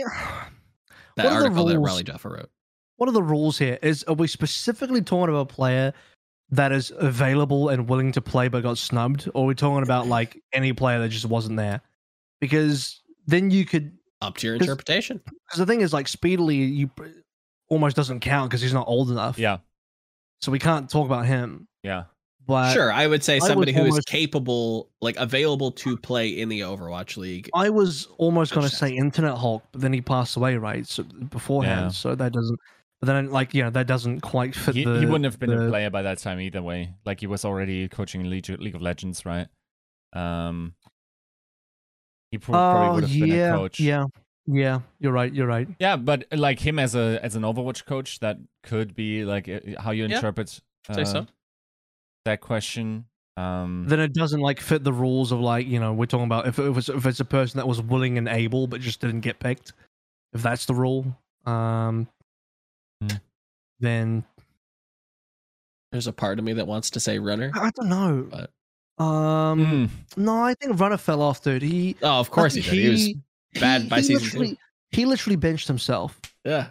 No, because then you could be like, oh, about tailspin, but it's like, no, but this is Uh, not sure, like sure, players sure, from like sure. eh, so long ago, you know, that it's just like not even is, this, is someone from Golden worth. uh, Going Water S that could? uh, mm, Is there? I don't know. The fact that it's taking me so long means it probably is Kaiser. It's just taking too long. Yeah, I mean, even you're like, yo, there's probably someone that comes to mind. I- I feel like here, Just who? comes to I feel like Eska is a- already a better answer, to be honest. I th- I feel like Eska is, is probably already like likely to be a better answer than Mm. Kaiser. Even though he didn't want like if he says like yes, person that kept playing and just wasn't picked up, then that's probably true. I was thinking about a couple of names that were like that, right? Like Luke Mino is o- one I brought up in the past. Even though that's not like I would say that Kaiser's more uh there. Yeah, you have to. Yeah. You could probably talk about some of the guys from Reunited if you wanted to, right? Um uh, I don't know. Like, So let me tell you about Valutaja, right? yes, the Church of uh, Valuchaja. Um, Yeah. Yeah, uh, honestly, it's got to be Kaiser. I can't. I can't think of a better name. Fair enough. yeah. And I'm, you know, I'm, I'm really racking my brain, really thinking hard, and It's a big name. Definitely none, you know, important player to none, none are coming up. None are coming up. So Alright. Kaiser. it probably got to be. It's probably got to be Kaiser. Is there possibly anyone else? I'm just like, I mean, If someone Again, I'm- comes I'm- to your I'm- mind later. I'm thinking always- about someone that got snubbed. I'm specifically looking at people that have just not had the chance to. Well, they have, again willing and able people that just didn't get picked. No, I don't. I can't think of one. All right. We'll head over to Camp Avril. Uh, we'll stay with Peace Camper's question. Um, or another question that he. oh, uh, I got a better answer. Oh, okay, what's the answer? Recry. Why? What? I mean, Recry was not like Uh, significantly worse than like it, you guys got to think back of on like um Recry when Overwatch League dropped, right? And like he was like Saya player level in terms of soldier, right? Um of course like in the end oh Ah, but he sucked later on. Hoon. Oon. Ah, that's a blast from the past. Yeah. Like Like I, rated his D.Va. His D.Va improved, but yeah, I mean he, he yeah, I mean he may he might have had a like very spot. known for uh um Zarya. Zarya, of course. Uh, I mean that kid got all the resources to be fair. yeah, but it, like important is different. Like he wasn't really important to the game of Overwatch, right? Like he Yeah. he was pretty good, but never never really like that sick. Uh, I feel like, I mean, does one J Lee count? Even though he made it, like. Uh, Then immediately quit to go play. I'm I'm still interested to see what he's doing in league. If he's I got. The, I have the answer. I got the answer for you. okay. okay. Zoms. oh shit! Do you love that? Do you love that answer? yeah, that's Oh man. that's a 550k wristwatch answer. That's a couple death threats answer. Uh, oh, what? I don't know if uh, there's an entire uh, country that's too pleased with Psalms. very true. That, that country's not pleased about a lot of things. I True. don't know. That's that's the you know. Wasn't that everybody though? Anyways, What's the next question? What's the next Yes. question? Anyways, uh, Avril from Peace Camper, get off the fence. Which Paris rookie impressed you last year the most? Con, con. That's it. Done. Next question. Okay. Yes, no. I, I mean, who else could it be? Who else could it be? I mean, you could say maybe Dreedro or somebody, but I think the player They- that had the biggest impact and that was like the most quantifiable impact that you could see all the time. Uh huh. Like, wow, look at that. They Um, specifically asked between Con or Don. Oh, really? Because Oh, I didn't even have Don on my list. I was I was Khan or Dreedro for me, but Okay. I guess Khan did. wait, was okay. It depends on what impressed means. If it's like in comparison to, um, their former, like, like just unexpected, I guess. Um, Your interpretation. yeah, surprised. Was Naga? Naga was a rookie as well, right? Was I he? didn't see see that kid popping off like he did, but Yeah. was he signed before? Yeah, he was a rookie. He was a rookie. Yeah. Um, but yeah, Khan is is definitely like the right answer in, in most contexts there. Okay. Quick, painless. Back to Yiska. Get off the fence, good sir. Mhm. So this is this is uh, from uh, I think last year's uh, top prediction performer RD one one four nine zero. Mm-hmm. Um, forgive me if that's not the name you'd like to use. That's just the name you submitted in Discord. Uh, so Yiska, get off the fence. Assuming you have to keep the league system, should the Overwatch League expand, contract, or stay the same? Is there enough talent to support more teams? And will the current business model force teams to drop out?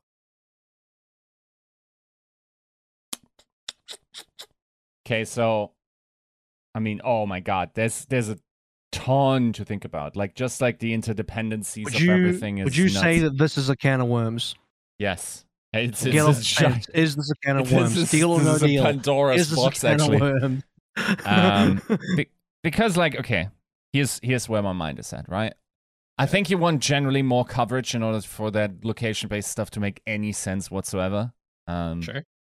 like i feel like europe is generally underserved like i mean we for the vast majority of or for most continents we don't even have a team um i think uh, South Korea, in terms of like how big it is in esports, is definitely underserved with just one team.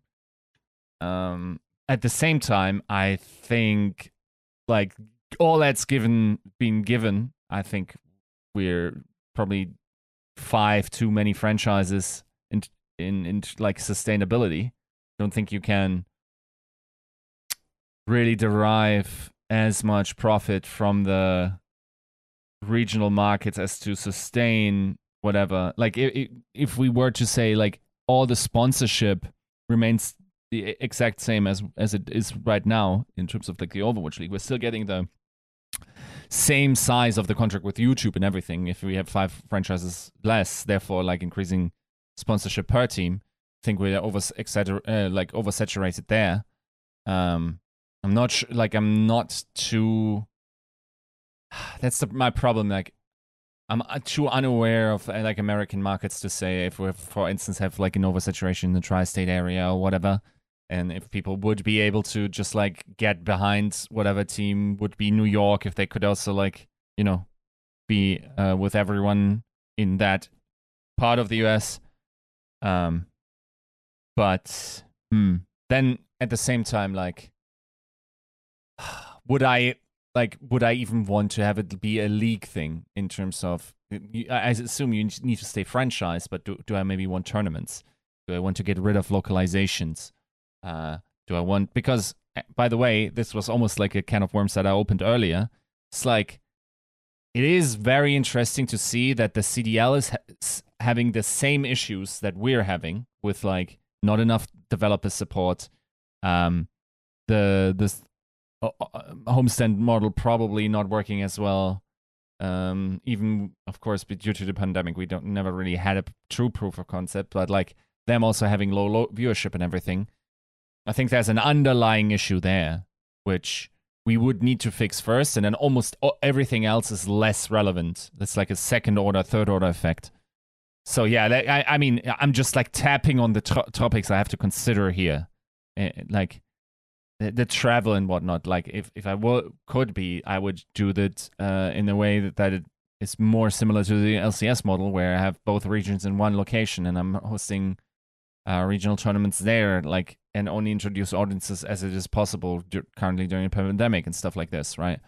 So, um, I- I don't think that really answers the question. It just like tries to expand just the sheer complexity of like what you would have to consider. So there's, I'm sorry, but like, I don't have a satisfying answer. Just like off hip. Wow. Right, Avril. Do you want to answer the question? Um, only teasing, only teasing. It is a can of worms. It's hard. optimistically, we sh- we should we should expand optimistically. That's like that's one of those real kind of basic bitch answers. Like, well, I'm just not going to consider other things. I'm just going to say let's expand. Um, but I think there's enough player talent, and there will be even more player talent with the new game and everything. Um, but I I'm not a fan of the fact that the, one of my criticisms of the way the league works. For, first and foremost, I don't mind a league format. I think a league based format is good and Uh-huh. can work and is fun and um, is stable and has a lot of advantages. So I don't mind a league format. What I am not a huge fan of is how homogenous it is in terms of well, the first two years was all in LA. Um, it feels like an NA league. It doesn't actually feel like a global league to me. It didn't until, funny enough, COVID almost forced it to. To which you could probably argue that, like, even without COVID, we were going to do real homestands and all that kind of stuff. And have some home and away games, and we would have gone to Asia and Seoul. We're going to do a homestand, blah blah blah. Okay, cool. But um, what we ended up getting because of COVID is regional gameplay, and I think, I mean, I already knew that regional gameplay was the way to go, but I'm a big, big fan of uh, regional gameplay. I think that's the correct way to go. I think the Riot system with their regional leagues is awesome. Right? LCS, LEC, LCK, LPL. I've just named the four main ones, but I mean, LPL is, I think, the biggest esports league in the entire world.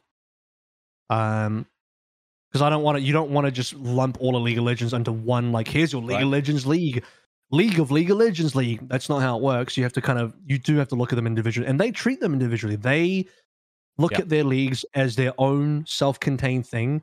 They have their own sponsors, their own management, their own talent, their own everything. They they do things their own way. Some of them even have like slightly different formats. Some of them play only best of ones. Other other ones play best of threes, and their playoffs are not necessarily all exactly the same as well. I mean, they, they they're allowed to function a little bit more autonomously, and I think that's cool because you do have to also do the things that make sense for your region.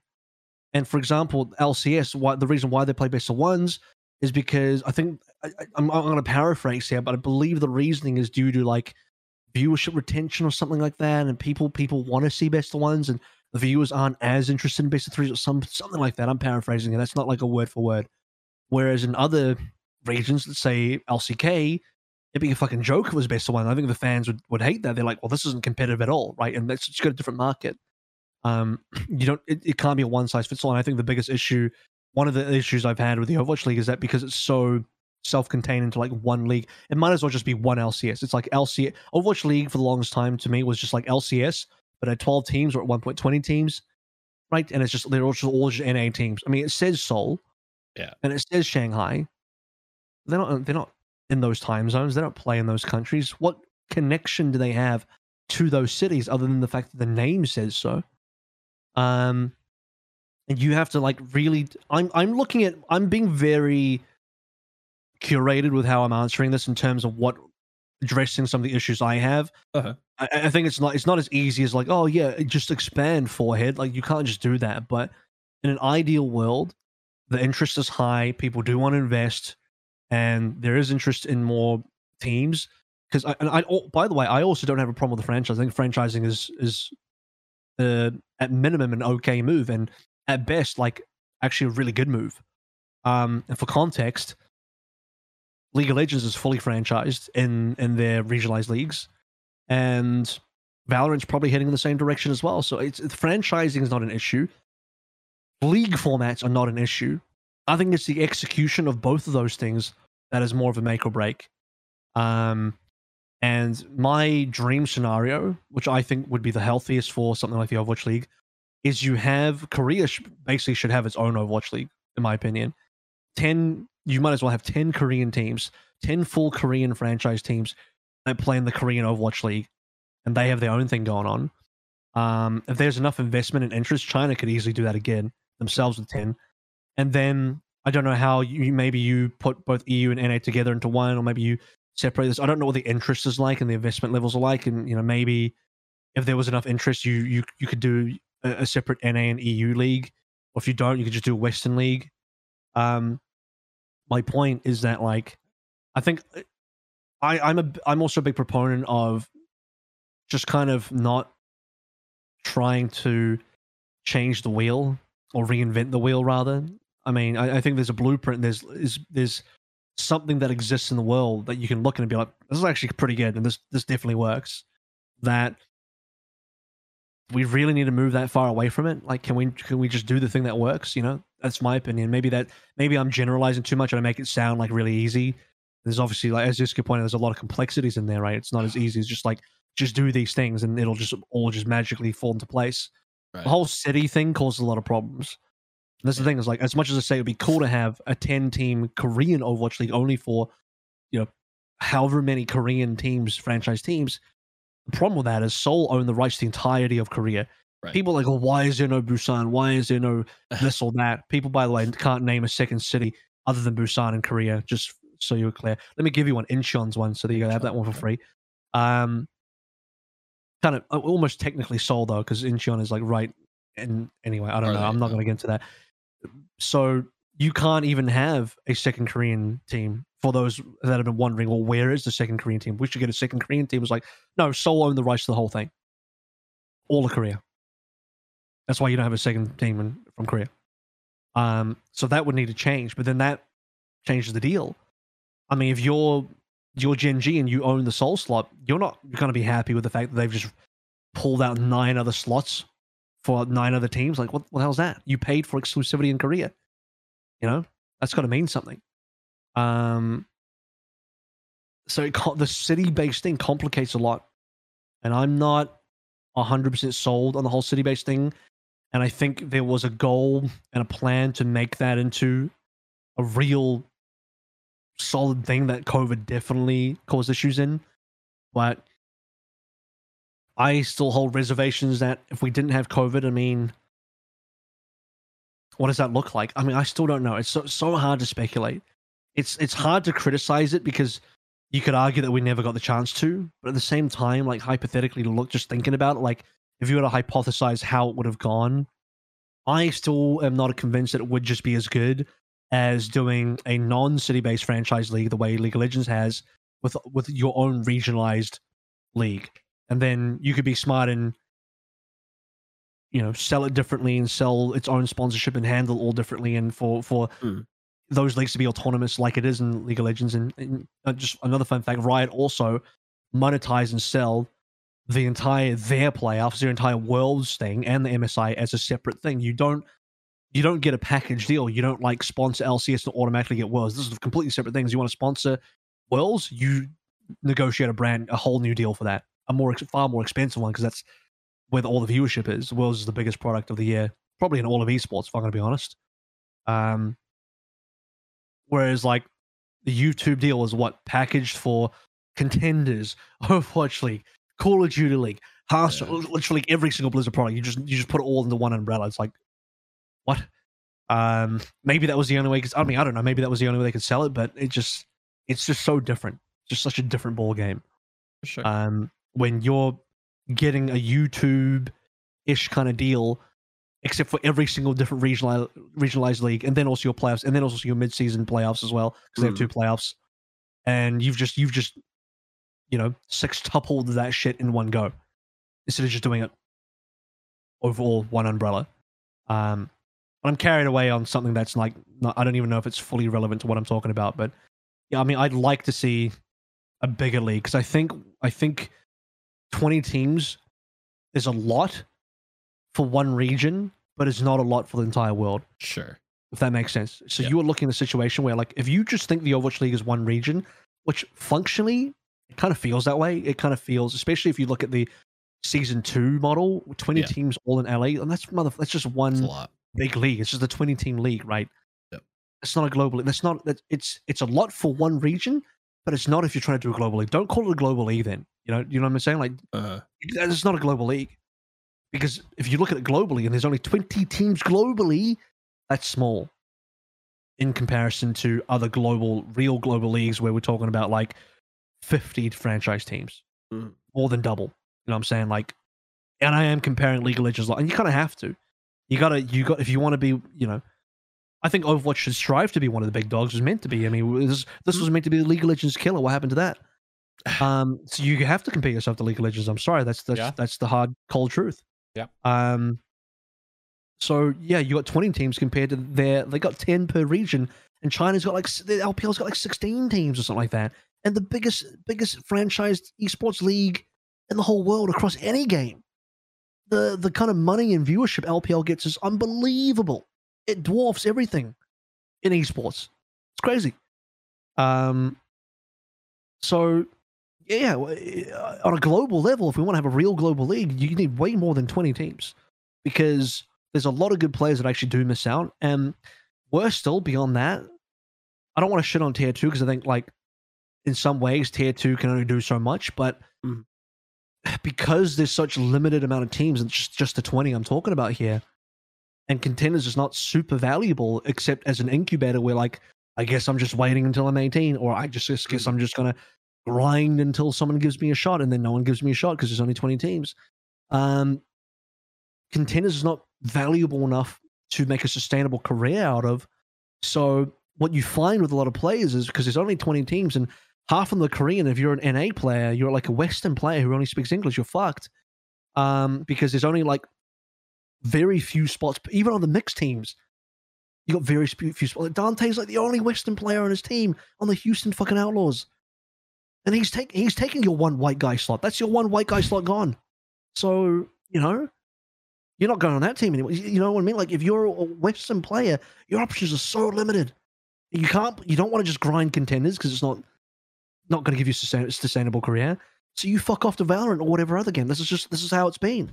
Um, you, you know, I, I think like if there were more opportunities and you had your own regionalized league, this is your NA league, then boom, now all the NA players have like way more opportunities. You'd have to just like grind out on contenders. Ideally, contenders is more valuable as well. But I don't know. That was a long answer. It's a complicated topic, and I'm I'm speaking sure. from a very more optimistic view of it, of like Mm. uh, from ideals, rather than like this is this is what can happen right now. Because I I don't think we can just expand right now in the current state. It really depends on what Overwatch Two looks like and how the Overwatch League fits within that. Where to find the bias in the first place, right? Like, uh, yeah. there's it's probably not just not possible even if you wanted to. Uh, You got more people looking to sell than buy. I mean, yeah, Yeah. yeah, for sure. As it stands, obviously Overwatch 2 is the uh could be the great uh equalizer in that, but that remains to be seen. Uh staying with Mr. Ravel for a moment. Uh here's a little fun one. Uh always uh, you're going to take you back to the history books as well. I know we uh lambasted Yiska. Uh but here's your turn. Uh get off the fence. Uh who is your Mr. Irrelevant? Who is the most milk toast bench player in Overwatch League history? Most forgettable.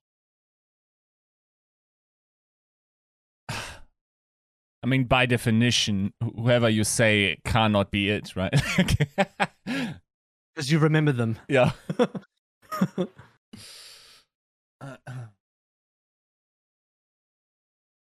That's why I'm a cheat and just go through rosters. It's got to be somebody. I was going to say uh, Advast, but that's just not true because he's one. He's the most memorable bench player of all time. So that's just, that's ex- that's basically the opposite. So it can't be him. It's got to be one of the Philly players that just never did anything. You know, like a Dayfly Joemeister type. true. Yep. I constantly forget something like that. Dayflies was in the league at one point. Hmm. You got to look on season one when everybody had nearly full maxed out player rosters. Right. And obviously, when you have a, a 12 man roster or an 11 man roster, there's going to be some real, real benches on there. IDDQD is a really great one for that as well. Super forgettable. Shouldn't have been, but was because he played one map. He's ac- no, actually he was memorable because he played one map and had an infinite KD ratio. So in a way, he was super memorable. Mm.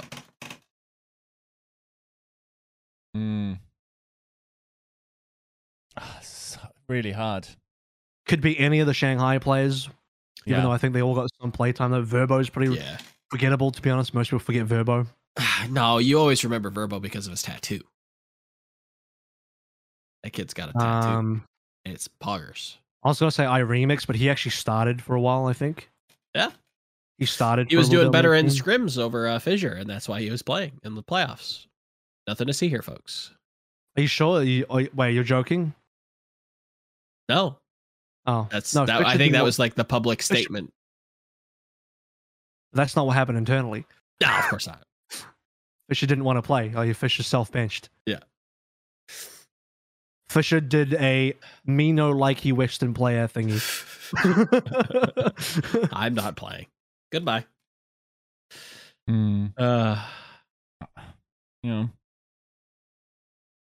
Anybody catch your fancy, boys?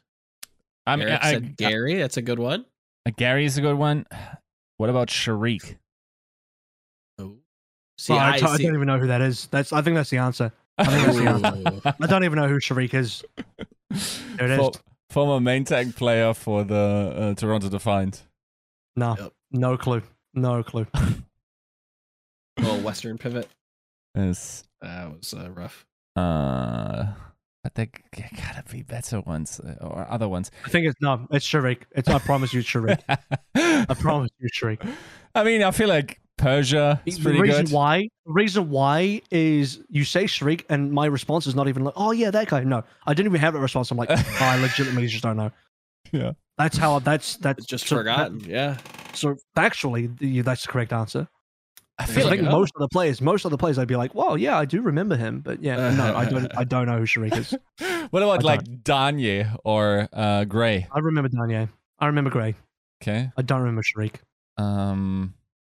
And I would not have known him had you not brought him up. Hmm. Keanu. Hmm. Hmm. Oh, people, people. Yeah. Then it's getting harder. I think like Sharik might then just like in our cycle Good. Yeah. might It be. is the correct answer. Ah, mis- nah, you, people m- remember mistakes. I think. Yeah, people remember mistakes. Come on. Um, I, I do feel I have a hard time remembering Zuppe. Um, Just because all the Z names on But that the old difference floor roster. I remember he existed. Yeah. yes, He can't tell you the. He can't. Yeah. That's the fucking bar we're working with. I remember Zuppe existed. Yeah. Here's another player I didn't. Rem- I don't remember existed. Zick. Oh, true. Yeah, yeah, uh, yeah. French guy. Is that? I don't know Yeah. where he's from. I don't know where. He's, yeah, French guy. French played Zick. for Toronto. Zick and Shriek are equal parts. My answer. What All Toronto players. what about Doc? We can shave. We can. Sh- we can share them. You can have one of them. I have the other one. What about Doc? Do you know who Doc is? That D H A K. Yeah. Yeah. Yeah, he he was a starter on Shock. Okay. He got hit. Oh, He he- got hit by a car with on Mercy. By definition, you can't even say Dhak. He's a starter. Yeah. Everyone remembers Dhak. Mm, His Lucio's kind of cracked. He was a big personality on the Shock. He, he yeah, yeah. the He was a season string. one early Shock was like all Dhak, Dhak time the whole time. Yeah. Yeah. No. Might be Sharik. I, I don't. as much as it sucks because I remember like I think he was a really nice guy and also had like coaching chops if I'm not mistaken. Not hundred percent on it, but like It's not his fault. It's my fault. Uh, It's my fault. I don't remember him. So I'm not trying to. I'm not trying to shit on this guy. I'm sure he's brilliant, but I just I just don't remember him. I'm sure you know. He, I'm sure he's cool though. Eric does bring up a good point. Last episode, we did forget agilities during our season one Valiant roster mean, recall. Uh, Agilities is not a forgettable player. Everyone remembers Agility. He's one of the most famous players It- yes, just from yes. in and out alone. From that Agreed. alone, like Yeah. is Apparently, also very popular in China. I've heard. Like Yeah. just a so is Onigod. What's the uh, what's the what's the demographic correlation between Onigod and on and agilities? If you were to do a Venn diagram, what would be in the middle? You can start figuring out why they might be popular. Okay, I I gotta ask like this, okay? Who was the backup main tank of the Dallas Fuel in season Trill. two? Ah, god damn it! Yeah, of course you're you're Australian. Like that's why I I had to. But I feel like to the general population, Trill would pro- probably also be pretty forgettable. I would think. Yeah, not to me though, because I got history. But Yeah. Uh, Rise probably like one J Lee because never played really. never played. Yeah. Dude, Revenge is also like just Yeah. something Ah, that no, I remember him. I remember Revenge because he played in Contenders and on Runaway, and that's how I know him. Uh, Okay. Um. Yeah, I don't know. I th- highly Just is say also Shriek. Just say Shriek. No, I remember highly. No, no, no, no. I remember highly. Sharik's Sharik's up there. It's a good one. It's it's Sharik. It's Sharik. yeah. You can stop now. It's Sharik or Zik. Sharik or Zik. All right. Mickey. One last one, Yiska? Mickey. No, Mickey. What? One of the most popular no, players of no, all no. time. No, the other Mickey. Huh? Is there another Ah, Mickey? Oh, we got one. There wasn't. Ah. There was another Wasn't Mickey. no, there wasn't. You're fucking shitting me. No, there Who was one. Not two A main for? tank from the Boston Uprising. What year? What year? What? That's Mikey. Oh, Mikey. Okay, that's Oh, if See? you said Mikey, you'll be like, yeah, I remember Mikey. You fucking said his I name definitely wrong. don't. Yeah. I Okay. Yeah. Fucking hell. I mean, but that sort of contributes towards like. I no, thought- I remember Mikey. Fuck's sake. Oh. You baited me. You said, Ah, Yeah. sorry. Yeah. I'm like, there's been a second, Mickey. You just said his name wrong. All right, Yiska, Yes. we're coming back to you. Mm-hmm. I know we kind of briefly touched on this a couple episodes back, but we're gonna revisit it because I think it's kind of interesting, and I want to see if anybody's answers change. Uh, get off the fence. If Patiphan doesn't challenge proper for Rookie of the Year, then who does? See, I would have said a Predator. Uh, um, Okay. but it's probably Ultraviolet. Okay. Yeah. I think that's my that's my lukewarm take on that. But I also don't think anyone challenges proper, so that's Fair enough. You, you True, can play true. for the golden pineapple. Is what we call it in German. Avril, if uh if not Patty, then who? Anybody on your short list? Shortest list in the history of short lists. It's literally one person. That's how short the list is. True. Um,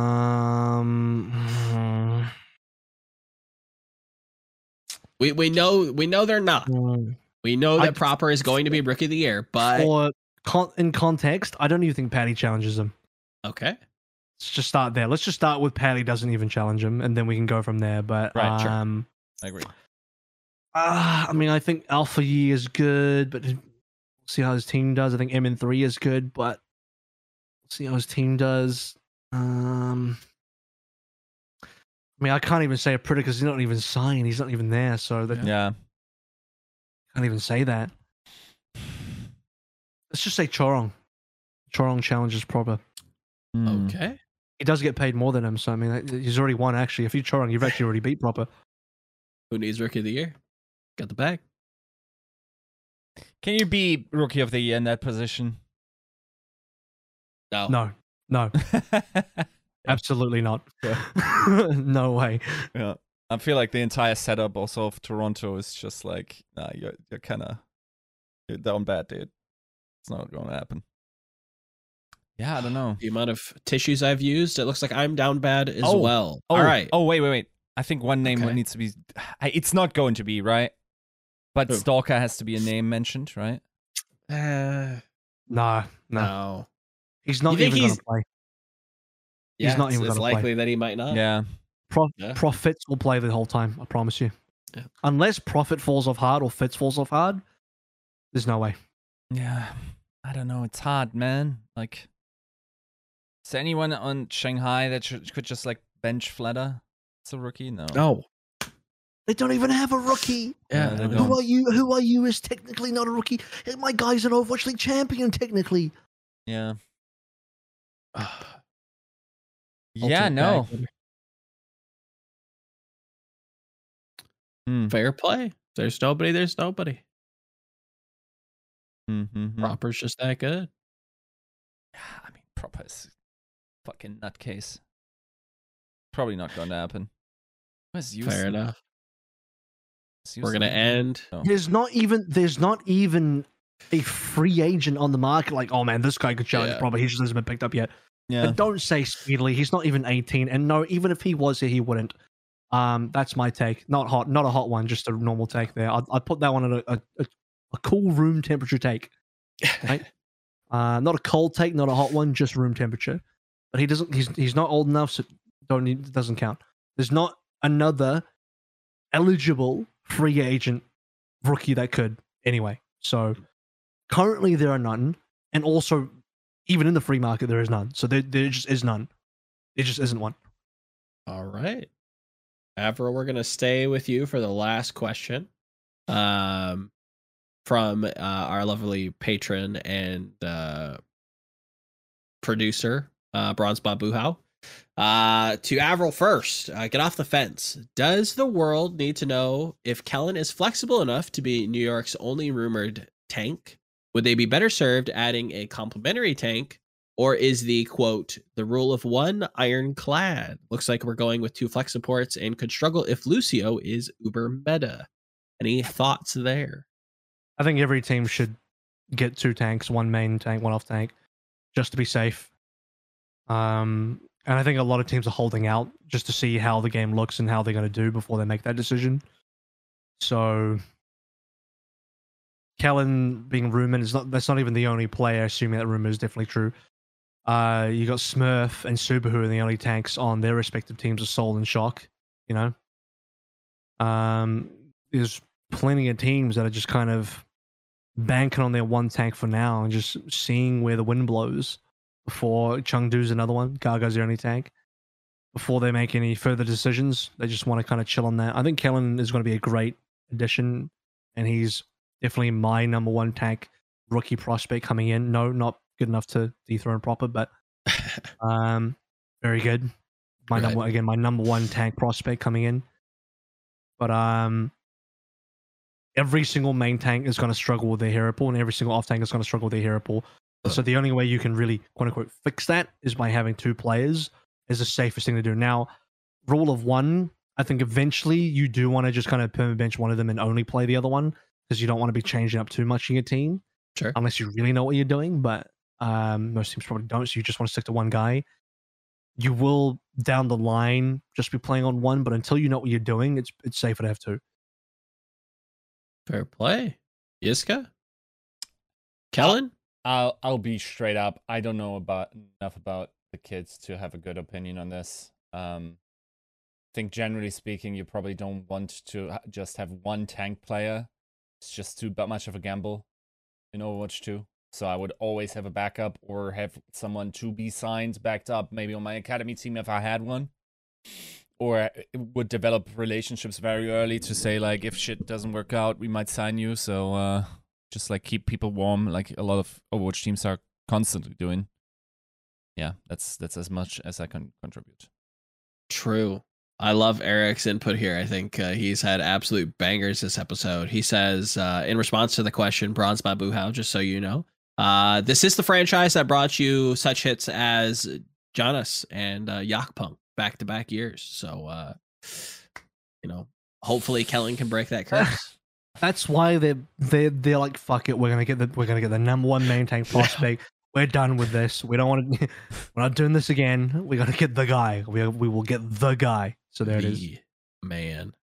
Um, I do want to give a brief mention to somebody who did submit a question, but I think I'm going to pin for a uh, a rainy day.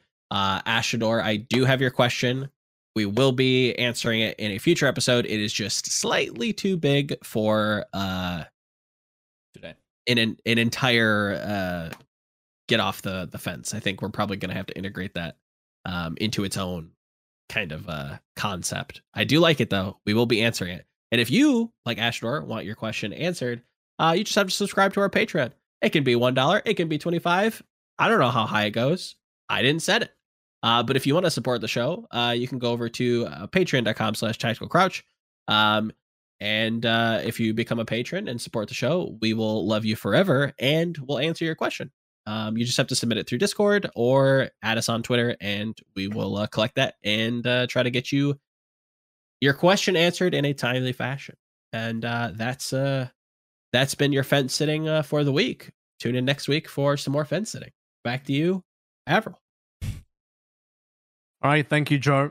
Reporting live from I don't even actually I don't know where you are in America, but somewhere in America. As Eight Mile. uh, Pretty damn close. from Eight Mile. Reporting live from the Eight Mile. Everybody in the 404 not found, put your motherfucking hands up. Um, Close. Three, one, so three. three one there it is. Three one. It wasn't that close. I mean, if you're like one or two one digits number, off. I'm, Yeah. I'm one num- one digit off the entire way through. That's correct. uh, so maybe it was. close. Pretty close. All right, how do we fill for the next hour to make three? Please, God, put me out of my misery. I do want to say we did somehow still go over two. Yeah. So this is this is going to be our shortest episode for quite a lot of episodes actually. Yeah. we might make upload Son. time we, we might we might not be late today. Who knows? Let us know in the comments if we made the upload time. All right. Hopefully next week we'll actually get some good roster news because Yes. um, somebody's got to announce. Please, dear God, somebody has to Maybe announce some something. Overwatch 2 news, something. Please. There's no way. Foaming With at the mouth. how long a team's going to hold on to these rosters I know. I without know. announcing? Like, you, Y'all you've better have some in- like sick You've already locked it in. What are you waiting for? They're waiting probably for their social team to Yeah, do all the yeah, stuff. But once that's done, what are you waiting for? Right? What's more obnoxious? Uh, Blizzard holding out on us, or and the content creators, or um, or uh, the teams? I mean, Deal or no deal? That will be the deal or no deal question for the for. I don't mind the either way. I'm really. Yeah, I. I don't really care about when I get information, man. Tell Like, us who. uh, All right. what Sign off time. All right. Thank you guys so much. The episode 208 That and dusted. We'll be back next week, hopefully with more, more like, like some real crunchy Overwatch stuff to talk about. Thanks again for joining in. First episode of the year. Great to kick it off. Let's make the second episode of the year even better. See you next time. it?